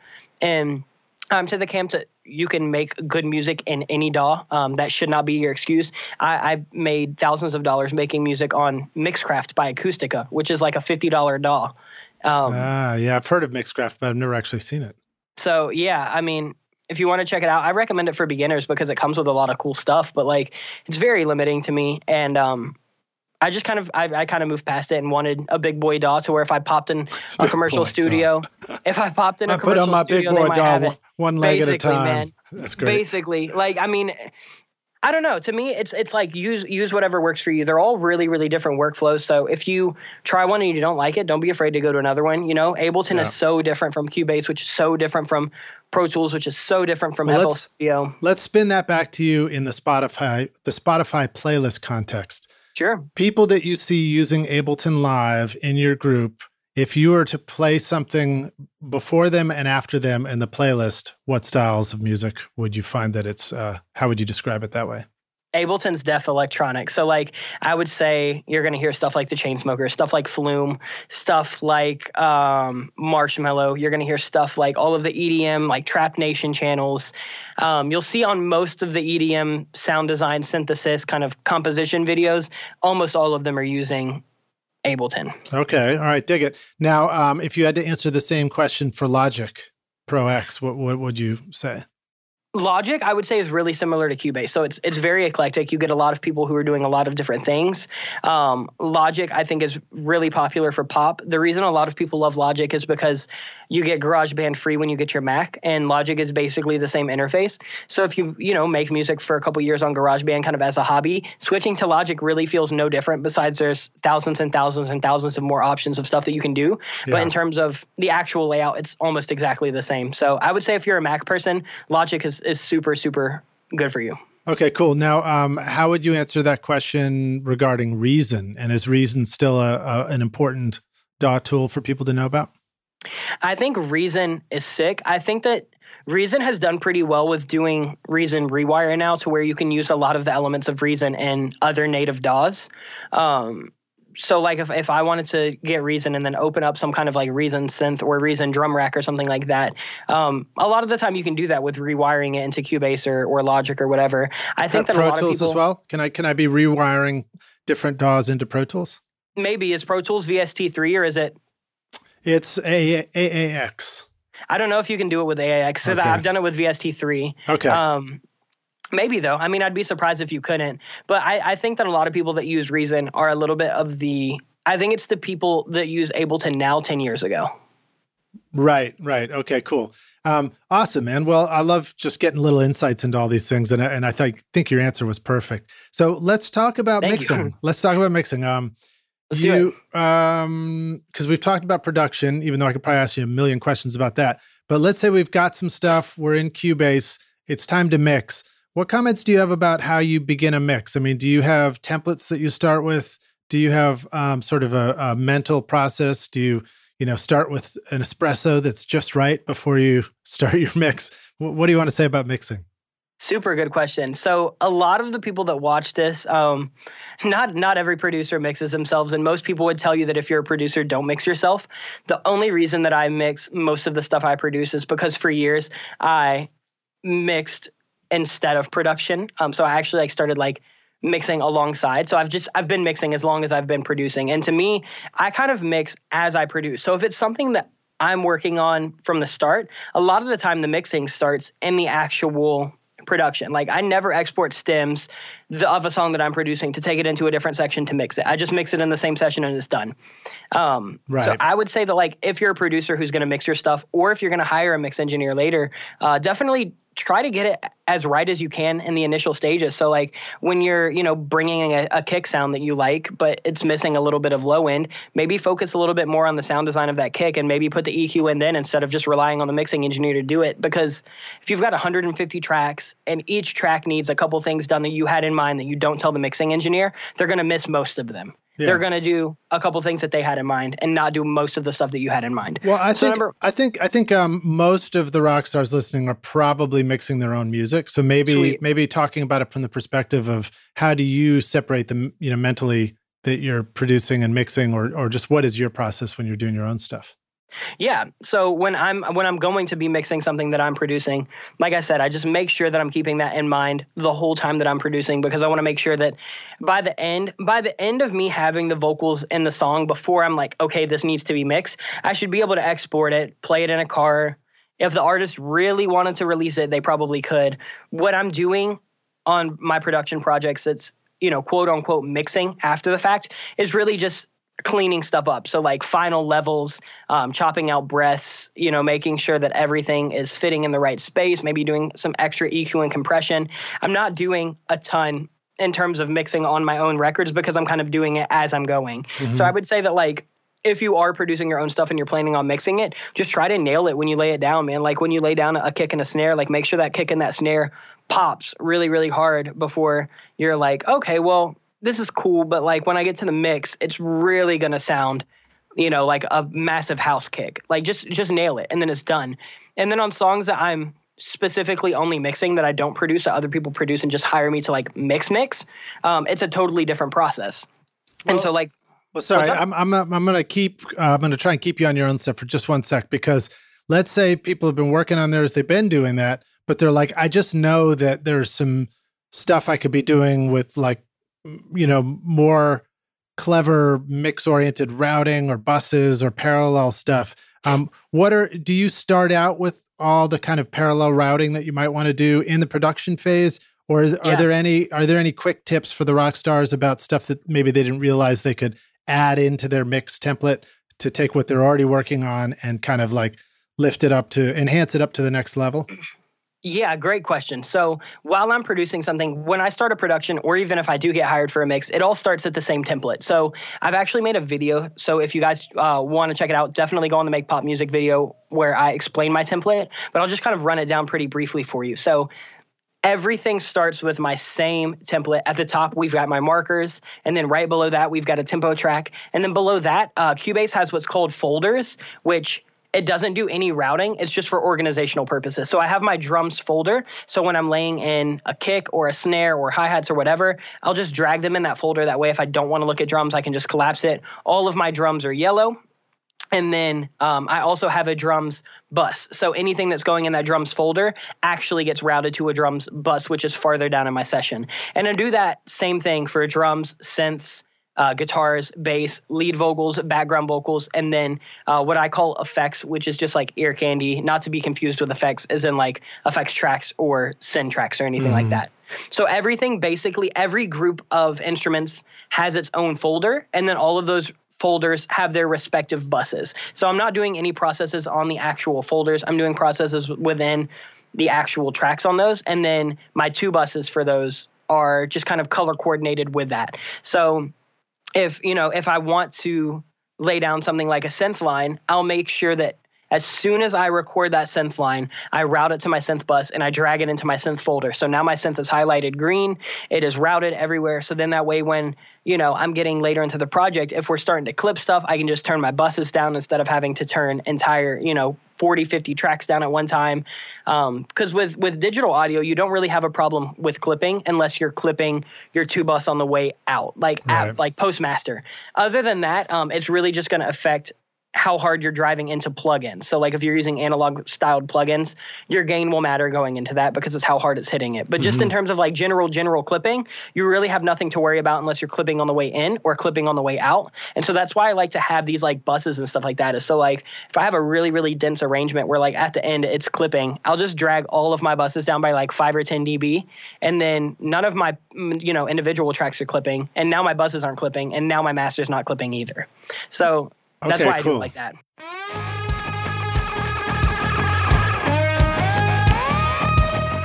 This show is sponsored by Recording Studio Rockstars Academy. Are you ready to take your recording, mixing, and mastering to the next level and make your best record ever? Then visit the Academy to find the course that's right for you. Want to record killer drums in your home studio? Then check out Rockstars of Drums to learn how to record, edit, and mix pro sounding drums with a professional Nashville session drummer in a Grammy winning studio. Or if you are ready to start mastering your own records at home, then check out Rockstars of Mastering, where I walk you through exactly exactly how I mastered my own record, Skadoosh, using nothing but plugins in PreSonus Studio One. These techniques would work for you in whichever DAW you are using right now. And if mixing is your focus, then check out my free course, Mix Master Bundle, where I show you how to mix using stock and free plugins in Pro Tools. Plus, you get a look at how I recorded everything in my studio and multi track downloads to mix in your own studio and even include in your mixing portfolio if you want. Are you ready to make your best record ever? Then go to Mixmaster bundle.com to get started for free now and look for the clickable link in the show notes of this episode.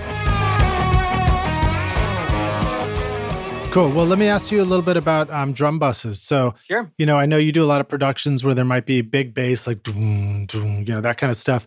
Mm-hmm. Um, you're also doing some pro- productions that have got the the pumping of like a pop track, you know, where sure. you where you feel the the track is kind of bouncing with the kick drum what are a couple of good tricks for um, you know or, or, good approaches for that two bus for the drum and synth stuff and the bass stuff that that might be helpful for the, for the rock stars yeah, so I typically don't do a lot on my drums bus unless it is more organic style drum. So like unless I'm using like something like Superior Drummer or actual drum tracks, I'll throw on some compression and EQ just to kind of brighten that up. But in terms of electronic samples, typically they're super processed, they're super compressed, and they're they're normally really bright. So I typically don't do a lot of two bus with that stuff. What I do is like my 808s that I use and stuff like that to where typically people will have one 808 patch where it's like the kick and that sustained sub bass all in one patch.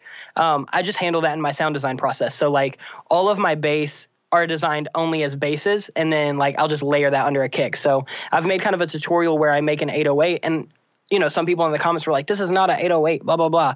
Um, because really it's just the sub bass and serum that I have that is either A, I drag the attack up a little bit on the envelope so it doesn't hit right away. So when the kick comes in, it'll automatically duck it. Mm-hmm. Or B, I can just sidechain that bass to that kick or use something like Trackspacer where it's only going to sidechain the low end of that kick out. So a lot of the time i don't like to have really really sustaining low elements in my drum bus. If so i'll just i'll route them in my bass bus. So like i would never have like bass pads or um, like 808s or anything going into my drums bus because the only like low end that i want to focus in on that is like that transient low end from the kick drum. Because right. if i have Exactly. I want to focus on the punch with my drums, and then I want to focus on the fullness with my bass. So, yeah, typically I, I just divide those up as totally separate elements. And um, if I want to sidechain something, I typically don't do it on the groups bus. I'll just do it individually. So like if I'm sidechaining a synth um, to like a kick drum or something like that for like an electronic song that has like those those wobbles, mm-hmm. um, I'll just comp all of the synths that I've layered that I want to comp down into one thing, and then I'll just sidechain that whole thing to just the kick drum track. So, um, or I'll break it up to where, like, say I have three chord patches that are all doing the same thing but making one big layer. I'll comp those down. Say I have three leads, I'll comp that down to one lead, and then those will each get sidechained. Because in Cubase, I think you can run like up to I think like 10 side chains at one time. So I never really have ever needed more than that. Um, if I do, I would just make a new bus. I would just call something sidechain and then just do that whole bus. But I typically try to keep my buses pretty minimal because when I go to print stems and stuff like that later, most people want the individual multi tracks and not the entire group stems. So if I'm doing a lot of bus processing and then they open up the the vocals or the drums or whatever and they're like, this sounds nothing like the final mix, and I'm like, well, it's because you know the drums bus had a, a ton of processing on it. They tend to be like, well, can you figure out how to make the snare sound like that, like on the actual ah, snare stem? That's a good tip, man. That's a good tip.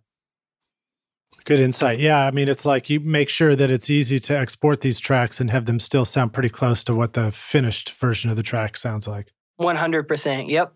All right, cool. So, um, so that kind of answers, I think, a little bit of the pumping mix thing. Um, and uh, it's it's good to hear you talk about both doing some side chaining, also, you know, talking about like you know the the side chain limit is ten, and that that tends to be plenty. I think that's really insightful because sometimes people are like, "Do I need fifty side chains going on to do this?"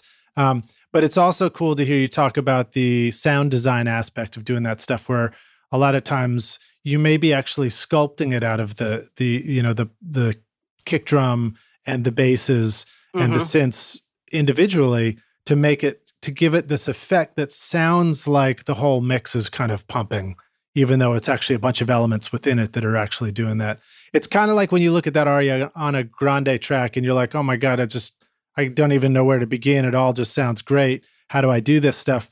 Sometimes I think the the kind of pumping EDM thing, if you look at it closely, you begin to realize, oh, you know what? It's really it's just those synths that are doing the big bounce, and that's what gives it that effect. But yep. maybe but maybe it's not the kick drum and the bass. Maybe they're they're more constant. Yeah, and that's a big thing. I think that's one of the the key reasons I want people to kind of learn sound design and synthesis is because it's hard to find presets that have a lot of that movement and that bounce that you want. But with something like a wavetable synthesizer like Serum or Massive or ANA by Sonic Academy or something like that, um, you can really draw in those shapes that you want. So if you want a sound to, you know, rise up and then rise down, you know, you just draw a triangle and on the LFO and you drag that to the volume and that volume is going to just slope up and then slope down. And then you can just set that to a rate. So like I want that to do that on 16th notes. Now you've got a little wub, wub, wub, wub, wub, and that's it. That's all it takes. It's yeah. like it's super super simple. And when you can nail it then, you don't have to put, you know, 40 50 inserts on your freaking channel just to get a little bit of movement. Yeah. Good tip, man. I like that. All right, um, let's talk about vocals for a sec. So here you are sure. in Cubase. You've got sort of some built built-in vocal line features, some built-in tuning features. How important is tuning vocals in you know pop music? And you know, do you have any good tips for how to go through that process? Yeah. Okay. So I might I might catch a little bit of flack for this from anybody watching. So for it depends on the style of pop music again, right? So like if I'm writing something on acoustic guitar or piano or something a little bit more organic where those instruments are also going to have a little bit of leeway on being perfectly tuned or perfectly pitched. Right. Like if I play a G chord on a guitar, it's not going to be a perfect G. Like no matter how good the guitar is, how good the intonation is, how good my tuning is, it's just not. Like depending on how hard you press a fret, where you are on the fret, how hard you strum it, there's always that little bit of give and take. So with right. something like that, I think you can get away with having your vocals be a little bit looser. Um, you know, we see it a lot of the time in, in like Ed Sheeran's album. He doesn't tune a lot of stuff. He just comps a lot of stuff, and he can get away with that because that guitar might just be a couple cents sharp or a couple cents flat. So he doesn't feel completely disconnected from it. But if I have something like an Ariana Grande song where all of the synths are tuned to 440 and they're all perfect the entire time. All of the bass is perfect. All of the drum samples are actually tuned to the key of the song. And then we have a vocal that's a little bit off tune. It sticks out like a sore thumb. So for something like that, I think, yeah, it has got to be tuned to, to fit right in. Otherwise, it's just completely jarring because it's the only thing that is off just by a little bit. And then it makes it sound so much more off tune than it actually is. So I would just go in and I would tweak it. All right, cool. Uh, that's great advice, man. Um, let's see. Uh, do what about the process of learning how to tune vocals well? What are some um, What are some first uh, stumbling blocks? Some some first obstacles we're going to have to deal with when when we're first learning how to tune vocals? Like, for example, do we start out by over tuning the vocals and we have to learn how to to back that off or anything like that?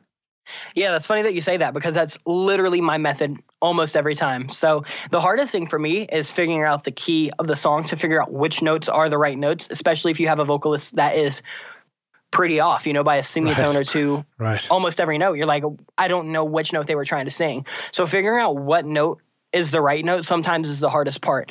But when I'm starting, typically I like to tune in stages. It's kind of like compression, to where if you compress and you get 20 dB of gain reduction, it's going to sound absolutely just crushed. But if you do, you know, five here, seven here, seven there with different compressors, doing a little bit different things, it's going to sound a lot more gentle.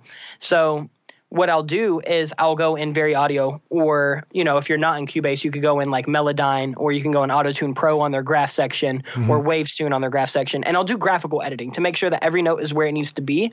And for that part, I'll basically tune it like T Pain, just to see kind of where those notes need to fall to make sure that none of that natural, um, you know, like just just kind of that natural warble that you get in vocals. They're like where yeah. something's a little sharper, a little flat. I want to make sure that I get the notes to the right section first. Once I get everything to the right notes, that's where I'll back off on that. And then I just really need to control where, you know, maybe they come in really sharp on a transient and I need to cut that and drag that down. Okay, cool. So so you really dial you like almost roboticize it to mm-hmm. make sure you've got the right, you know, uh, skeleton exactly, of the melody. The right root notes, exactly. Right root notes.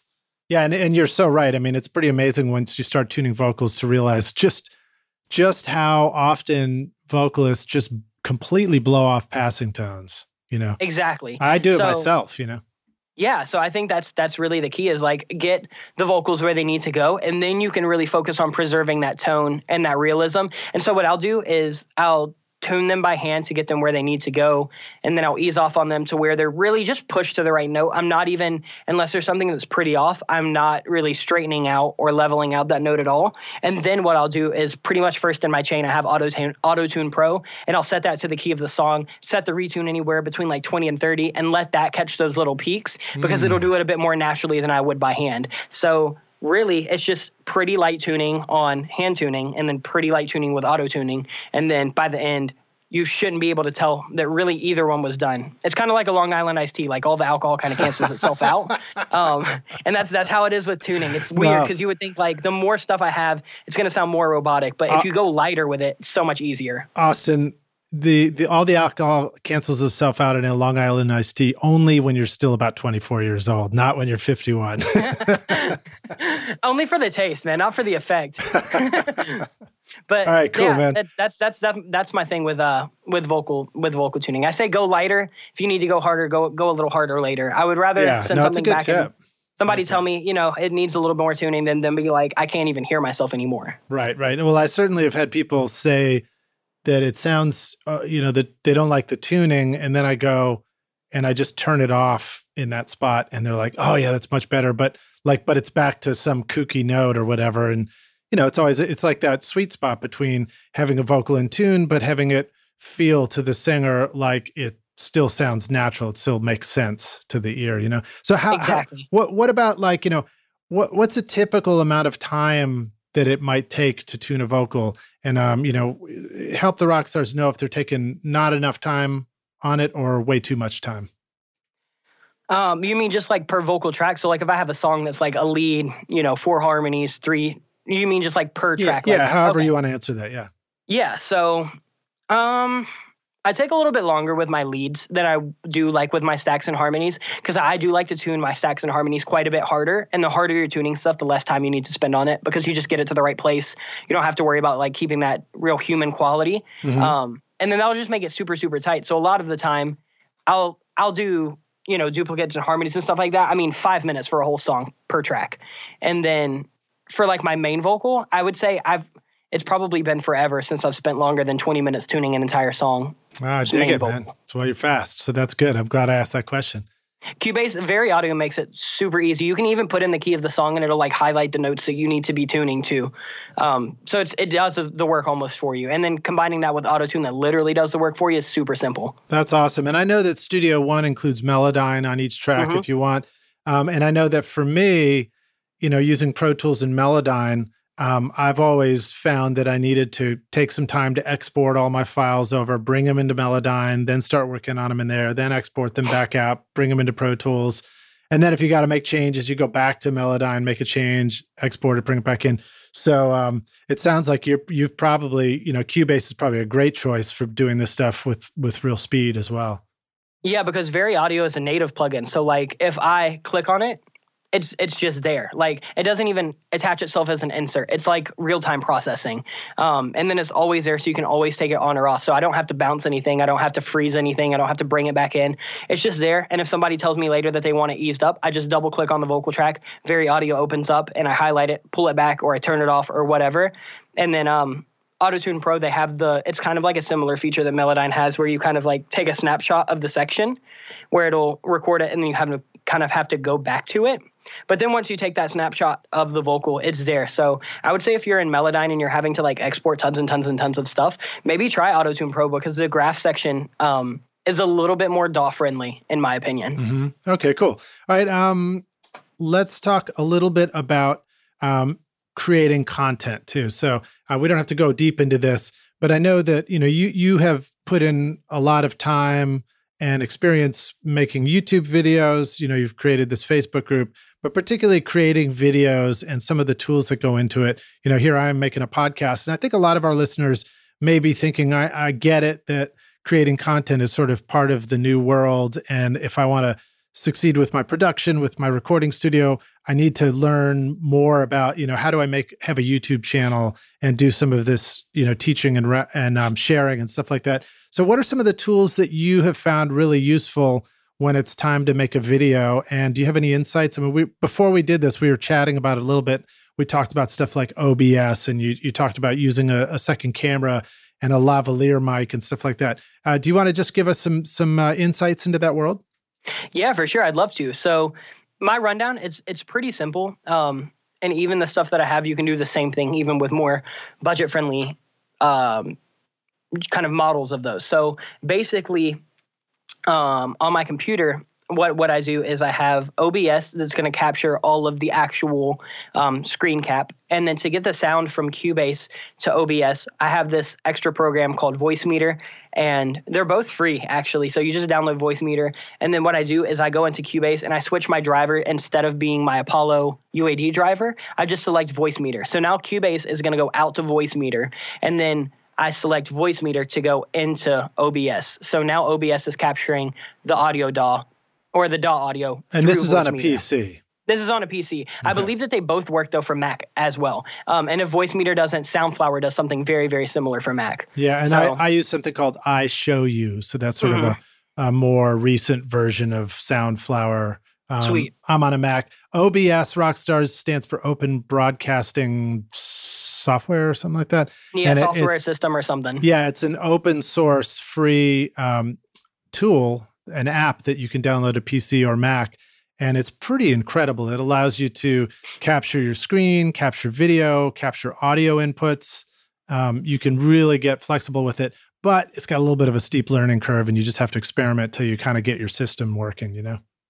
Yeah, it definitely took a little while to figure out the routing of how to get my DAW audio into there and then just kind of like trial and error figuring out how to get my voice into the videos, but not get like the speaker input and stuff like that. So basically, that's how my computer works. And then I also have a, a just a Logitech webcam that I'll use if I want to like live stream to the Facebook group or if I'm going to Skype with somebody or do something like that. I don't typically use it for like my video videos. Um, but it's nice to have that for when somebody needs it. Yeah. And then um, for audio for my for my videos, I have the Panasonic Lumix G7 as my camera, and so I'll, I'll, record a camera, a visual, basically to everything that I'm doing in my DAW, and then I have a lavalier mic, which is just those little mics that you pin on your collar.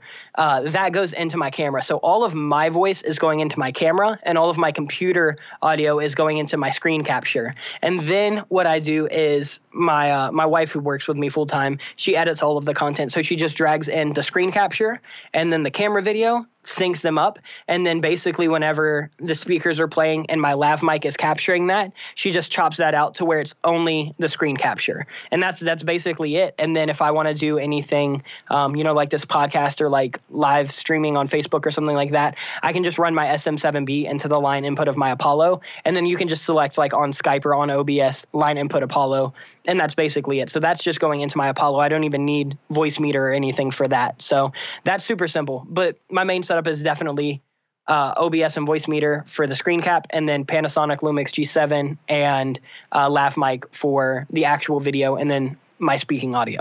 That's cool. And then with your fancy camera, the Panasonic, do you sometimes feed that in uh, into OBS so that you have the video just going right there for a live stream or anything like that, or would that be where you would want to use the uh, the Logitech camera? Yeah, so I haven't done that. Um, just because when I was looking at it probably like a year ago, some of the converters and interfaces and stuff like that were kind of pricey, and I didn't know if I would be using it a lot. So typically for that, I just use like the Logitech camera that I have pops up on my computer. Um, but I mean, that's definitely a good idea. The main reason that I don't do that and kind of line in the G7 for even like the YouTube videos is because I change spots of the camera several times. So like I'll do my intro and outro where I'm facing you know the the back of my room and then all of my gears in the background and then for the actual session i set the camera up next to me so i can like look at it while i'm speaking yeah. and sometimes um, depending on kind of where you know i put the the plugins or whatever in my daw or what i'm talking about sometimes my wife will need to um, turn off like my camera audio in the or my camera visual in the corner just to show my screen or sometimes she'll uh, you know color grade that differently or do different kind of things. So it's nice to have all the different layers separately so she can piece those together kind of how she needs. So right. i really just figured out what works for her and then now i just do that. So rock stars um, just just kind of riffing and brainstorming on why you might care about how to make videos for your own studio. Uh, one thing to consider is if you're thinking about that sort of thing a, a first question you want to ask yourself is who am I trying to reach? So, like, who's this video for? So, you know, obviously, this podcast, um, Austin's channel, are reaching uh, other producers and studio owners like yourselves, and and and with the intent of teaching more about recording. But you don't have to assume that that's what kind of content you would want to make for your studio. You may actually want to make content that is really um, meant for your audience of bands that are getting ready to hit the studio themselves. Maybe maybe it just helps them understand a little bit more about the recording process and maybe you're teaching them all the stuff that you wish they knew more about when they came in to work with you in the studio. But I like um, Austin your tip about m- remembering to frame your shot and this we're just getting into the video world. The things that are in the background of your shot are one of those first lessons you learn when you're doing video where you're like, "Oh man, I didn't know I had like, you know, all my all my snot rags and, you know, used tissues right behind me while I was shooting that video. You know, it's smart to have uh, where the background of the video is you can see your studio. So, Rockstars, you're making YouTube videos and you want, you know, bands and clients to come into your studio and work with you. Well, maybe you want them to see your studio so they see what, what a cool place it is. So, that's a great tip. Yeah. And like my wife and I were literally talking yesterday at lunch about this. And I was like, I don't ever want to be an artist but if I did, the first thing I would do is every time I go to the studio or every time I have like a band practice or a writing session, do some sort of like vlog or studio diary or something like that. Because when you can show fans and you can show other artists kind of your process, not only is it entertaining, like you can make it funny, you can make it fun. Um, people love seeing the process; they're just genuinely intrigued by it.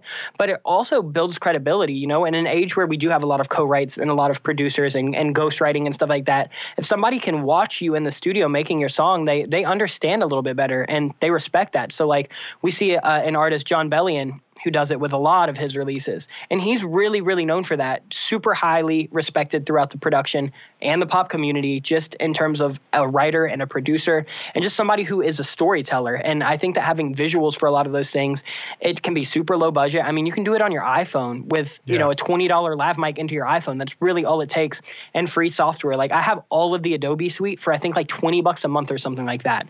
And so like the content basically pays for itself and it just allows people to kind of have one more step of communication. So like if i was an artist i would absolutely be recording everything just because like some people might find it entertaining. Some people might um, you know be intrigued by it. You could even do video shows where like you you know stream live right? Like i could pop up a webcam and a microphone and i could do a live acoustic performance for you know 20 of my friends on some kind of like discord server or something like that where you still have like these really really intimate interactions from a distance. And I think that that content allows you to do those things as a producer or a writer or an artist or somebody with a business. Like you could own a coffee shop and do these same exact things, you know, show mm-hmm. somebody how to make the best cup of coffee. And then I promise you, you're going to get more people in the next day. Yeah. Well, and, you know, don't be discouraged by all these tools we're talking about. I mean, because like you know, like a Panasonic Lumix G7 camera, that's a that's an investment, you know, mm-hmm. so that you don't need to start there.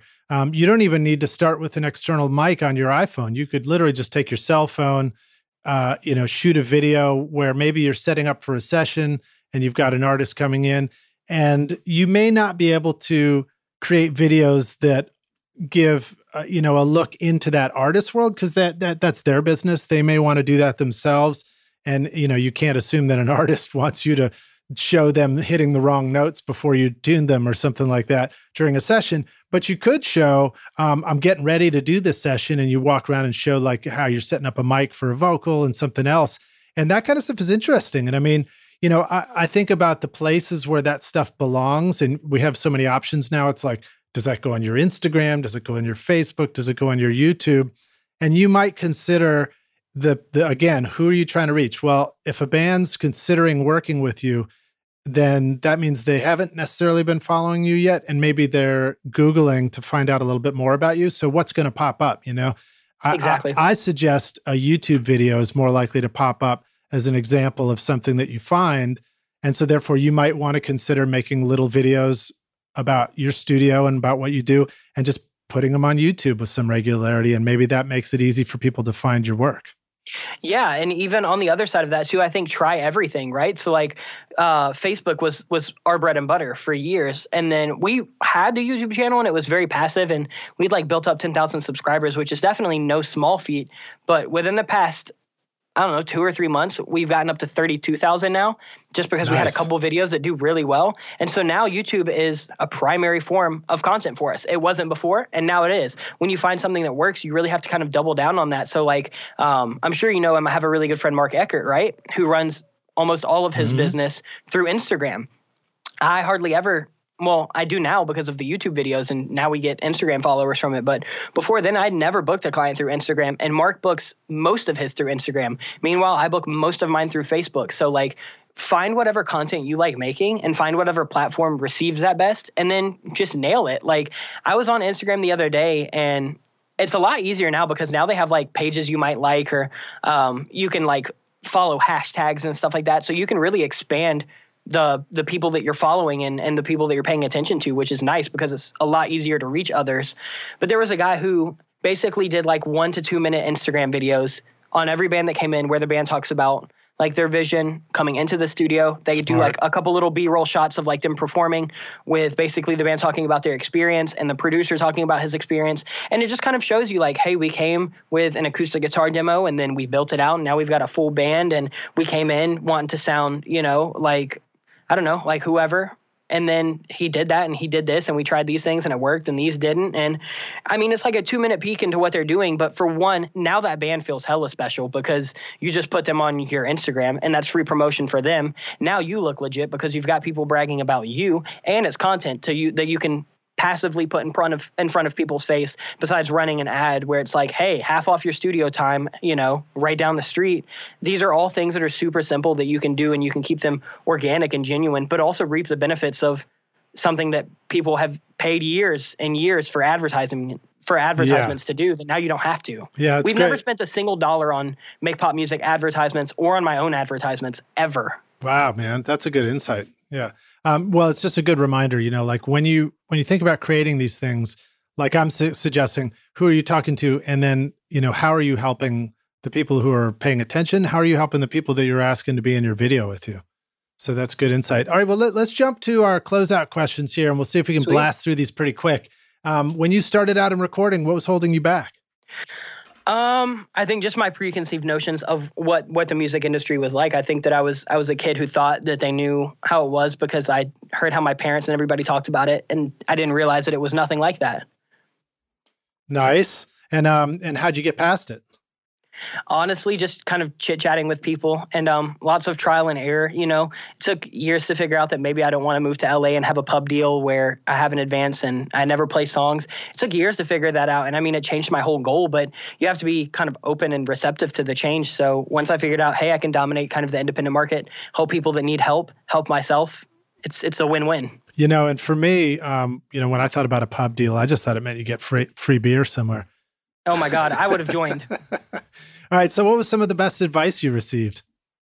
Um, I think probably just to question everything and just just be a little bit cynical. So it's really important to have an open mind when you're talking to people and communicating with people. But online, it's really easy for people to pretend um, that they have things that they they don't have. So it took years of um, just being a little bit jaded of, of people being like, yeah, if you send me that song, I can get that in the hands of, you know, this A&R, this manager and this manager. And finally I was like, no, no, you're not.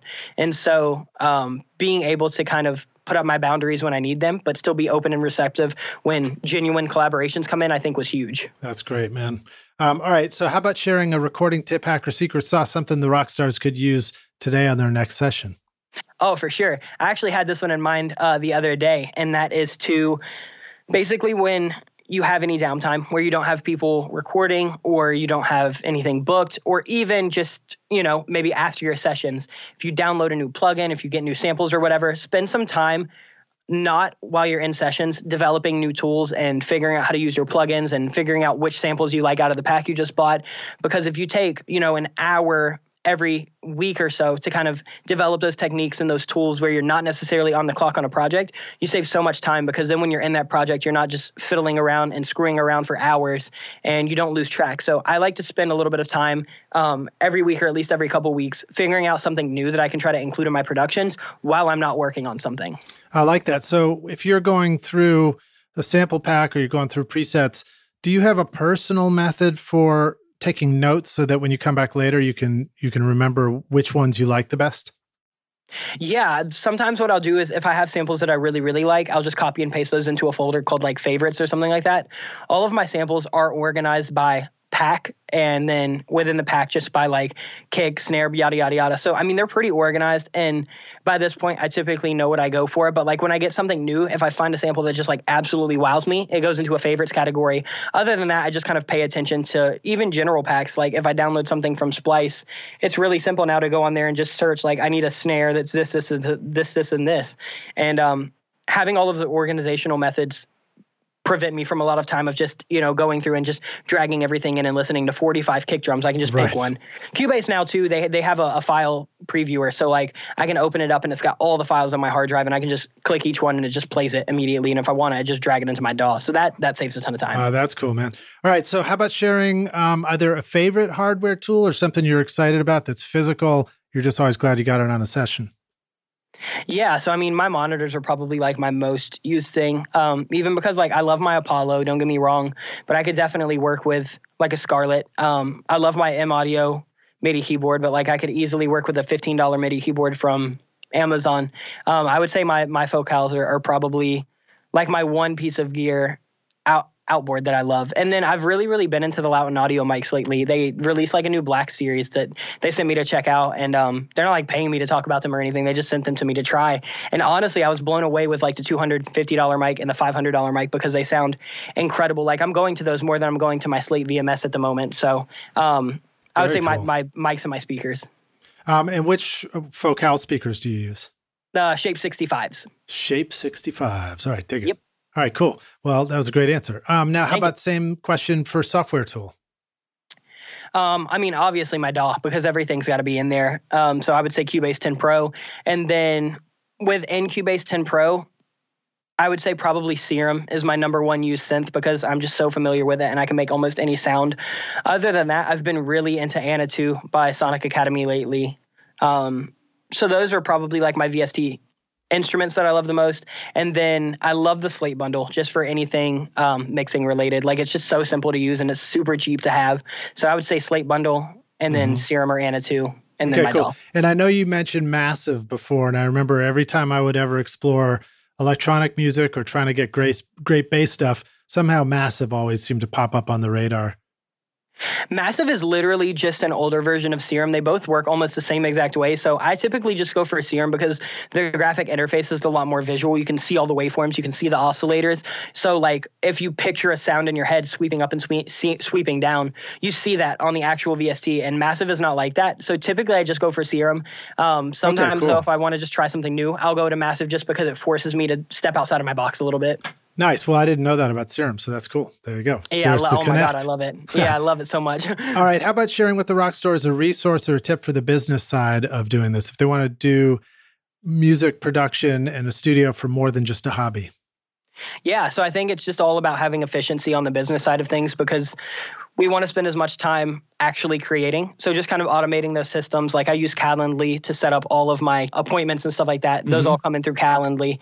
Um, and then other than that, uh, just having some kind of like form to fill out for clients that are interested in working with you. So you can start vetting out the people that you want to work with, the ones that you probably don't want to spend a ton of time on. And then um, they just allow you to kind of figure it out so you can hit them up with a call. That way, by the time you're reaching out to them, you know what they want, what services they need, what budget they have, what their deadline is, who they even are. Um, that form to me was a game changer. That took my closing rate from like 50% on Facebook to like 95% on my and, website. And what, which was the last tool there? Um, it's just a form that I use through Wix. So like it's just oh, okay. built in. If you don't have Wix, you can use uh, I believe Wufoo is free, and they have a form that you can use. It, it's literally just like you set up whatever questions you want. So mine's like, what's your name? Uh, what services do you need? What budgets have you allocated for this project? Tell me a little bit about yourself. Where can I find you on the internet so I can actually check them out? And then uh, when do you need the project done by? And then just their email and their phone number so I can reach great, back out to them. Great yep. tip, man. All right. So um, then uh, an organizational online resource, something um, or a technique in your studio that would help the rock stars keep their shit together. Yeah, so all of my file transfers and stuff like that go through Dropbox just because to me that's the easiest. And you can put the Dropbox plugin on your computer so I can just save them to that and never have to worry about it.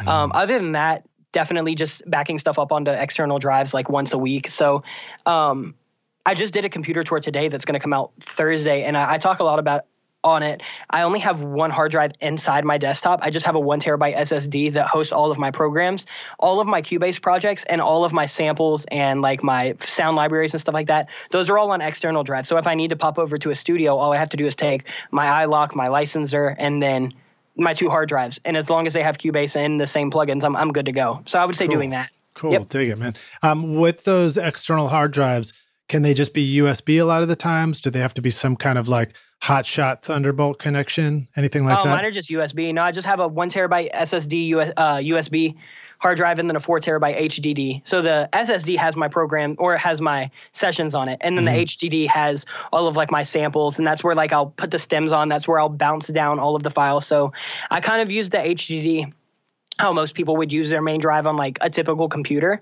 And then I use the SSD for my actual sessions. And then my hard drive on my computer is specifically just dedicated to my operating system. That way nothing's working too hard. Plus if my computer crashes, the hard the external hard drives are probably going to be fine. So all I have to do is just go to a new computer, throw up the installers and then I'm good to go. Yeah, nice tip, man. All right, so um now uh, we're going to do hypothetical question. You got somebody who's, you know, starting out um starting out fresh. They don't they really they're in a new place. They need to uh record with something. They need to find people to record, and they need to make ends meet so they can because their parents aren't paying for their bills anymore. Um, what what advice would you have? You know, simple setup. How would you find people, um, and how would you make ends meet to start out? Yeah, so I would say number one, before you get to that like make or break uh, spot in your life, I would say spend some time developing your your skill set. Spend some time developing artists. Like I would say, work with some people. You know, maybe just to develop them, not even to like make some money or whatever. That'll develop clients in the long run. And then in terms of like developing just a simple setup and finding your clients, I would say that all you really need is a good pair of headphones, uh, probably just like an interface, um, a laptop, and then like a $15 MIDI keyboard from from uh, Amazon, Amazon, or something like that. You don't even need like a good one. And then for clients, I mean, like if, if somebody told me today, like, hey, you have to move to Fiji tomorrow, I'd be fine. None of my clients are in Orlando. Um, actually, one is, but I mean, it, he's a good friend. So other than that, he knows somebody in Fiji, so you're all set. There, there you go. so, so that's kind of why I've positioned my whole business and stuff like that to be online because like when I started producing, I was so young. My wife was in school, so I was like, when she graduates, I want to be able to go wherever her job takes her. And then you know, who knows where we'll want to move to one day, settle down. Maybe we'll have kids one day. Maybe we'll vacation and travel a lot. I want to be able to like never feel like I'm I'm not able to work. So of course I've got my room set up exactly how I want it in the apartment I'm in now. But if I got a call that said, "Hey, we need you in LA tomorrow," I can just pack up my interface, my headphones, and then my external hard drives and I'm good to go. And all of my clients are online, so nothing they're never going to know the difference. Yeah, that's pretty cool. And then when you started you I forgot where you said you were working, but you just you picked up a job somewhere that would kind of help you pay your bills. Um, and then just focused on you know finding people to make music with before you were actually making music from from your studio, right? Yeah, 100%. So, I mean, I was, like I said, for years, I was just working on my own stuff just because I was like obsessed with the creation process. Then I was working at Barnes and Noble and that's where I decided that like I want to get into production. Another guy started working there. He's now my best friend. His name's Grayson Gibson. So shout out to Grayson. He nice. was telling me he wanted to like just start. Uh, he wanted to start like being a pop artist. He was really interested in doing like acoustic kind of singer songwriter pop. And I was like, hey, I guess I'm trying to learn pop production. So I just had him over one night. I'd been working on some pop stuff myself. We, you know, ordered a pizza and then recorded a song. And ever since then, we've been like best friends. He was a client for years. Um, and then that was like my first intro to pop. So like I kind of developed him, and you know we did a bunch of songs together. Got him on some playlists. He got quite a bit of you know streams and stuff like that. And then i was able to kind of leverage that into a portfolio for myself um, and just a little bit of, of authority. So when people hired me they hired me because they wanted to hire me not but just not just because they needed somebody to do a job and they just stumbled upon me. That's cool man. All right so the, here comes the last hypothetical question. We're going to take the way back studio machine. You're going to go back in time, find young nine year old Austin. I don't know what kind of songs you were writing at nine years old, but um, probably something like, you know, like, I'm waiting by the the rail the train tracks, track nine. no, sorry, that's the kind of stuff I wrote when I was nine. Um, but you're gonna go back, find young Austin, say, "Yo, dude, I know I look older now, but uh, here's the single most important thing you need to know to be a rock star of the studio yourself to, one day. What advice would you go back and give yourself if you could?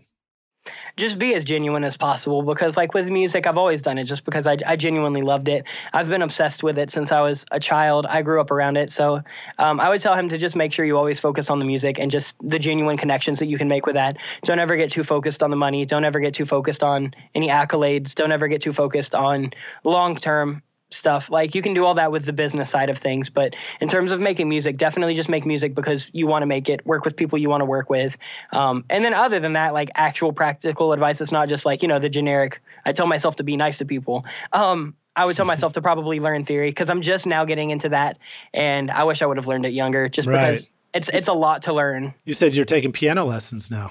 I am. Yeah, I'm taking uh, piano and theory lessons every Friday with um with my man. His name's Christopher C. He lives in Toronto, so we do them over Skype, and he's incredible. He's like a an orchestrator and composer, and he's insane. So um, he's actually been on our channel and, and done a couple videos. So if the name sounds familiar, maybe y'all have seen him on the channel doing like chord theory breakdowns. But yeah, we're doing weekly lessons, and honestly, he's got me to the point to where like I could barely tell you what keys were in C major. So now we're working with like different modes, and we're doing um, you know different kind of jazz extensions. Like the other day, we were doing two five ones with like half diminished extensions and all those kind of things. So like cool. it's literally only been a month and a half, and we're already into all of that, and I've I've become already such a more well-rounded writer and I'm just kind of understanding what I'm doing because I've always played by ear and it's always been fine. Like I've always had plenty of ideas and, and I was able to work with it, but it's nice to know what's going on under the hood.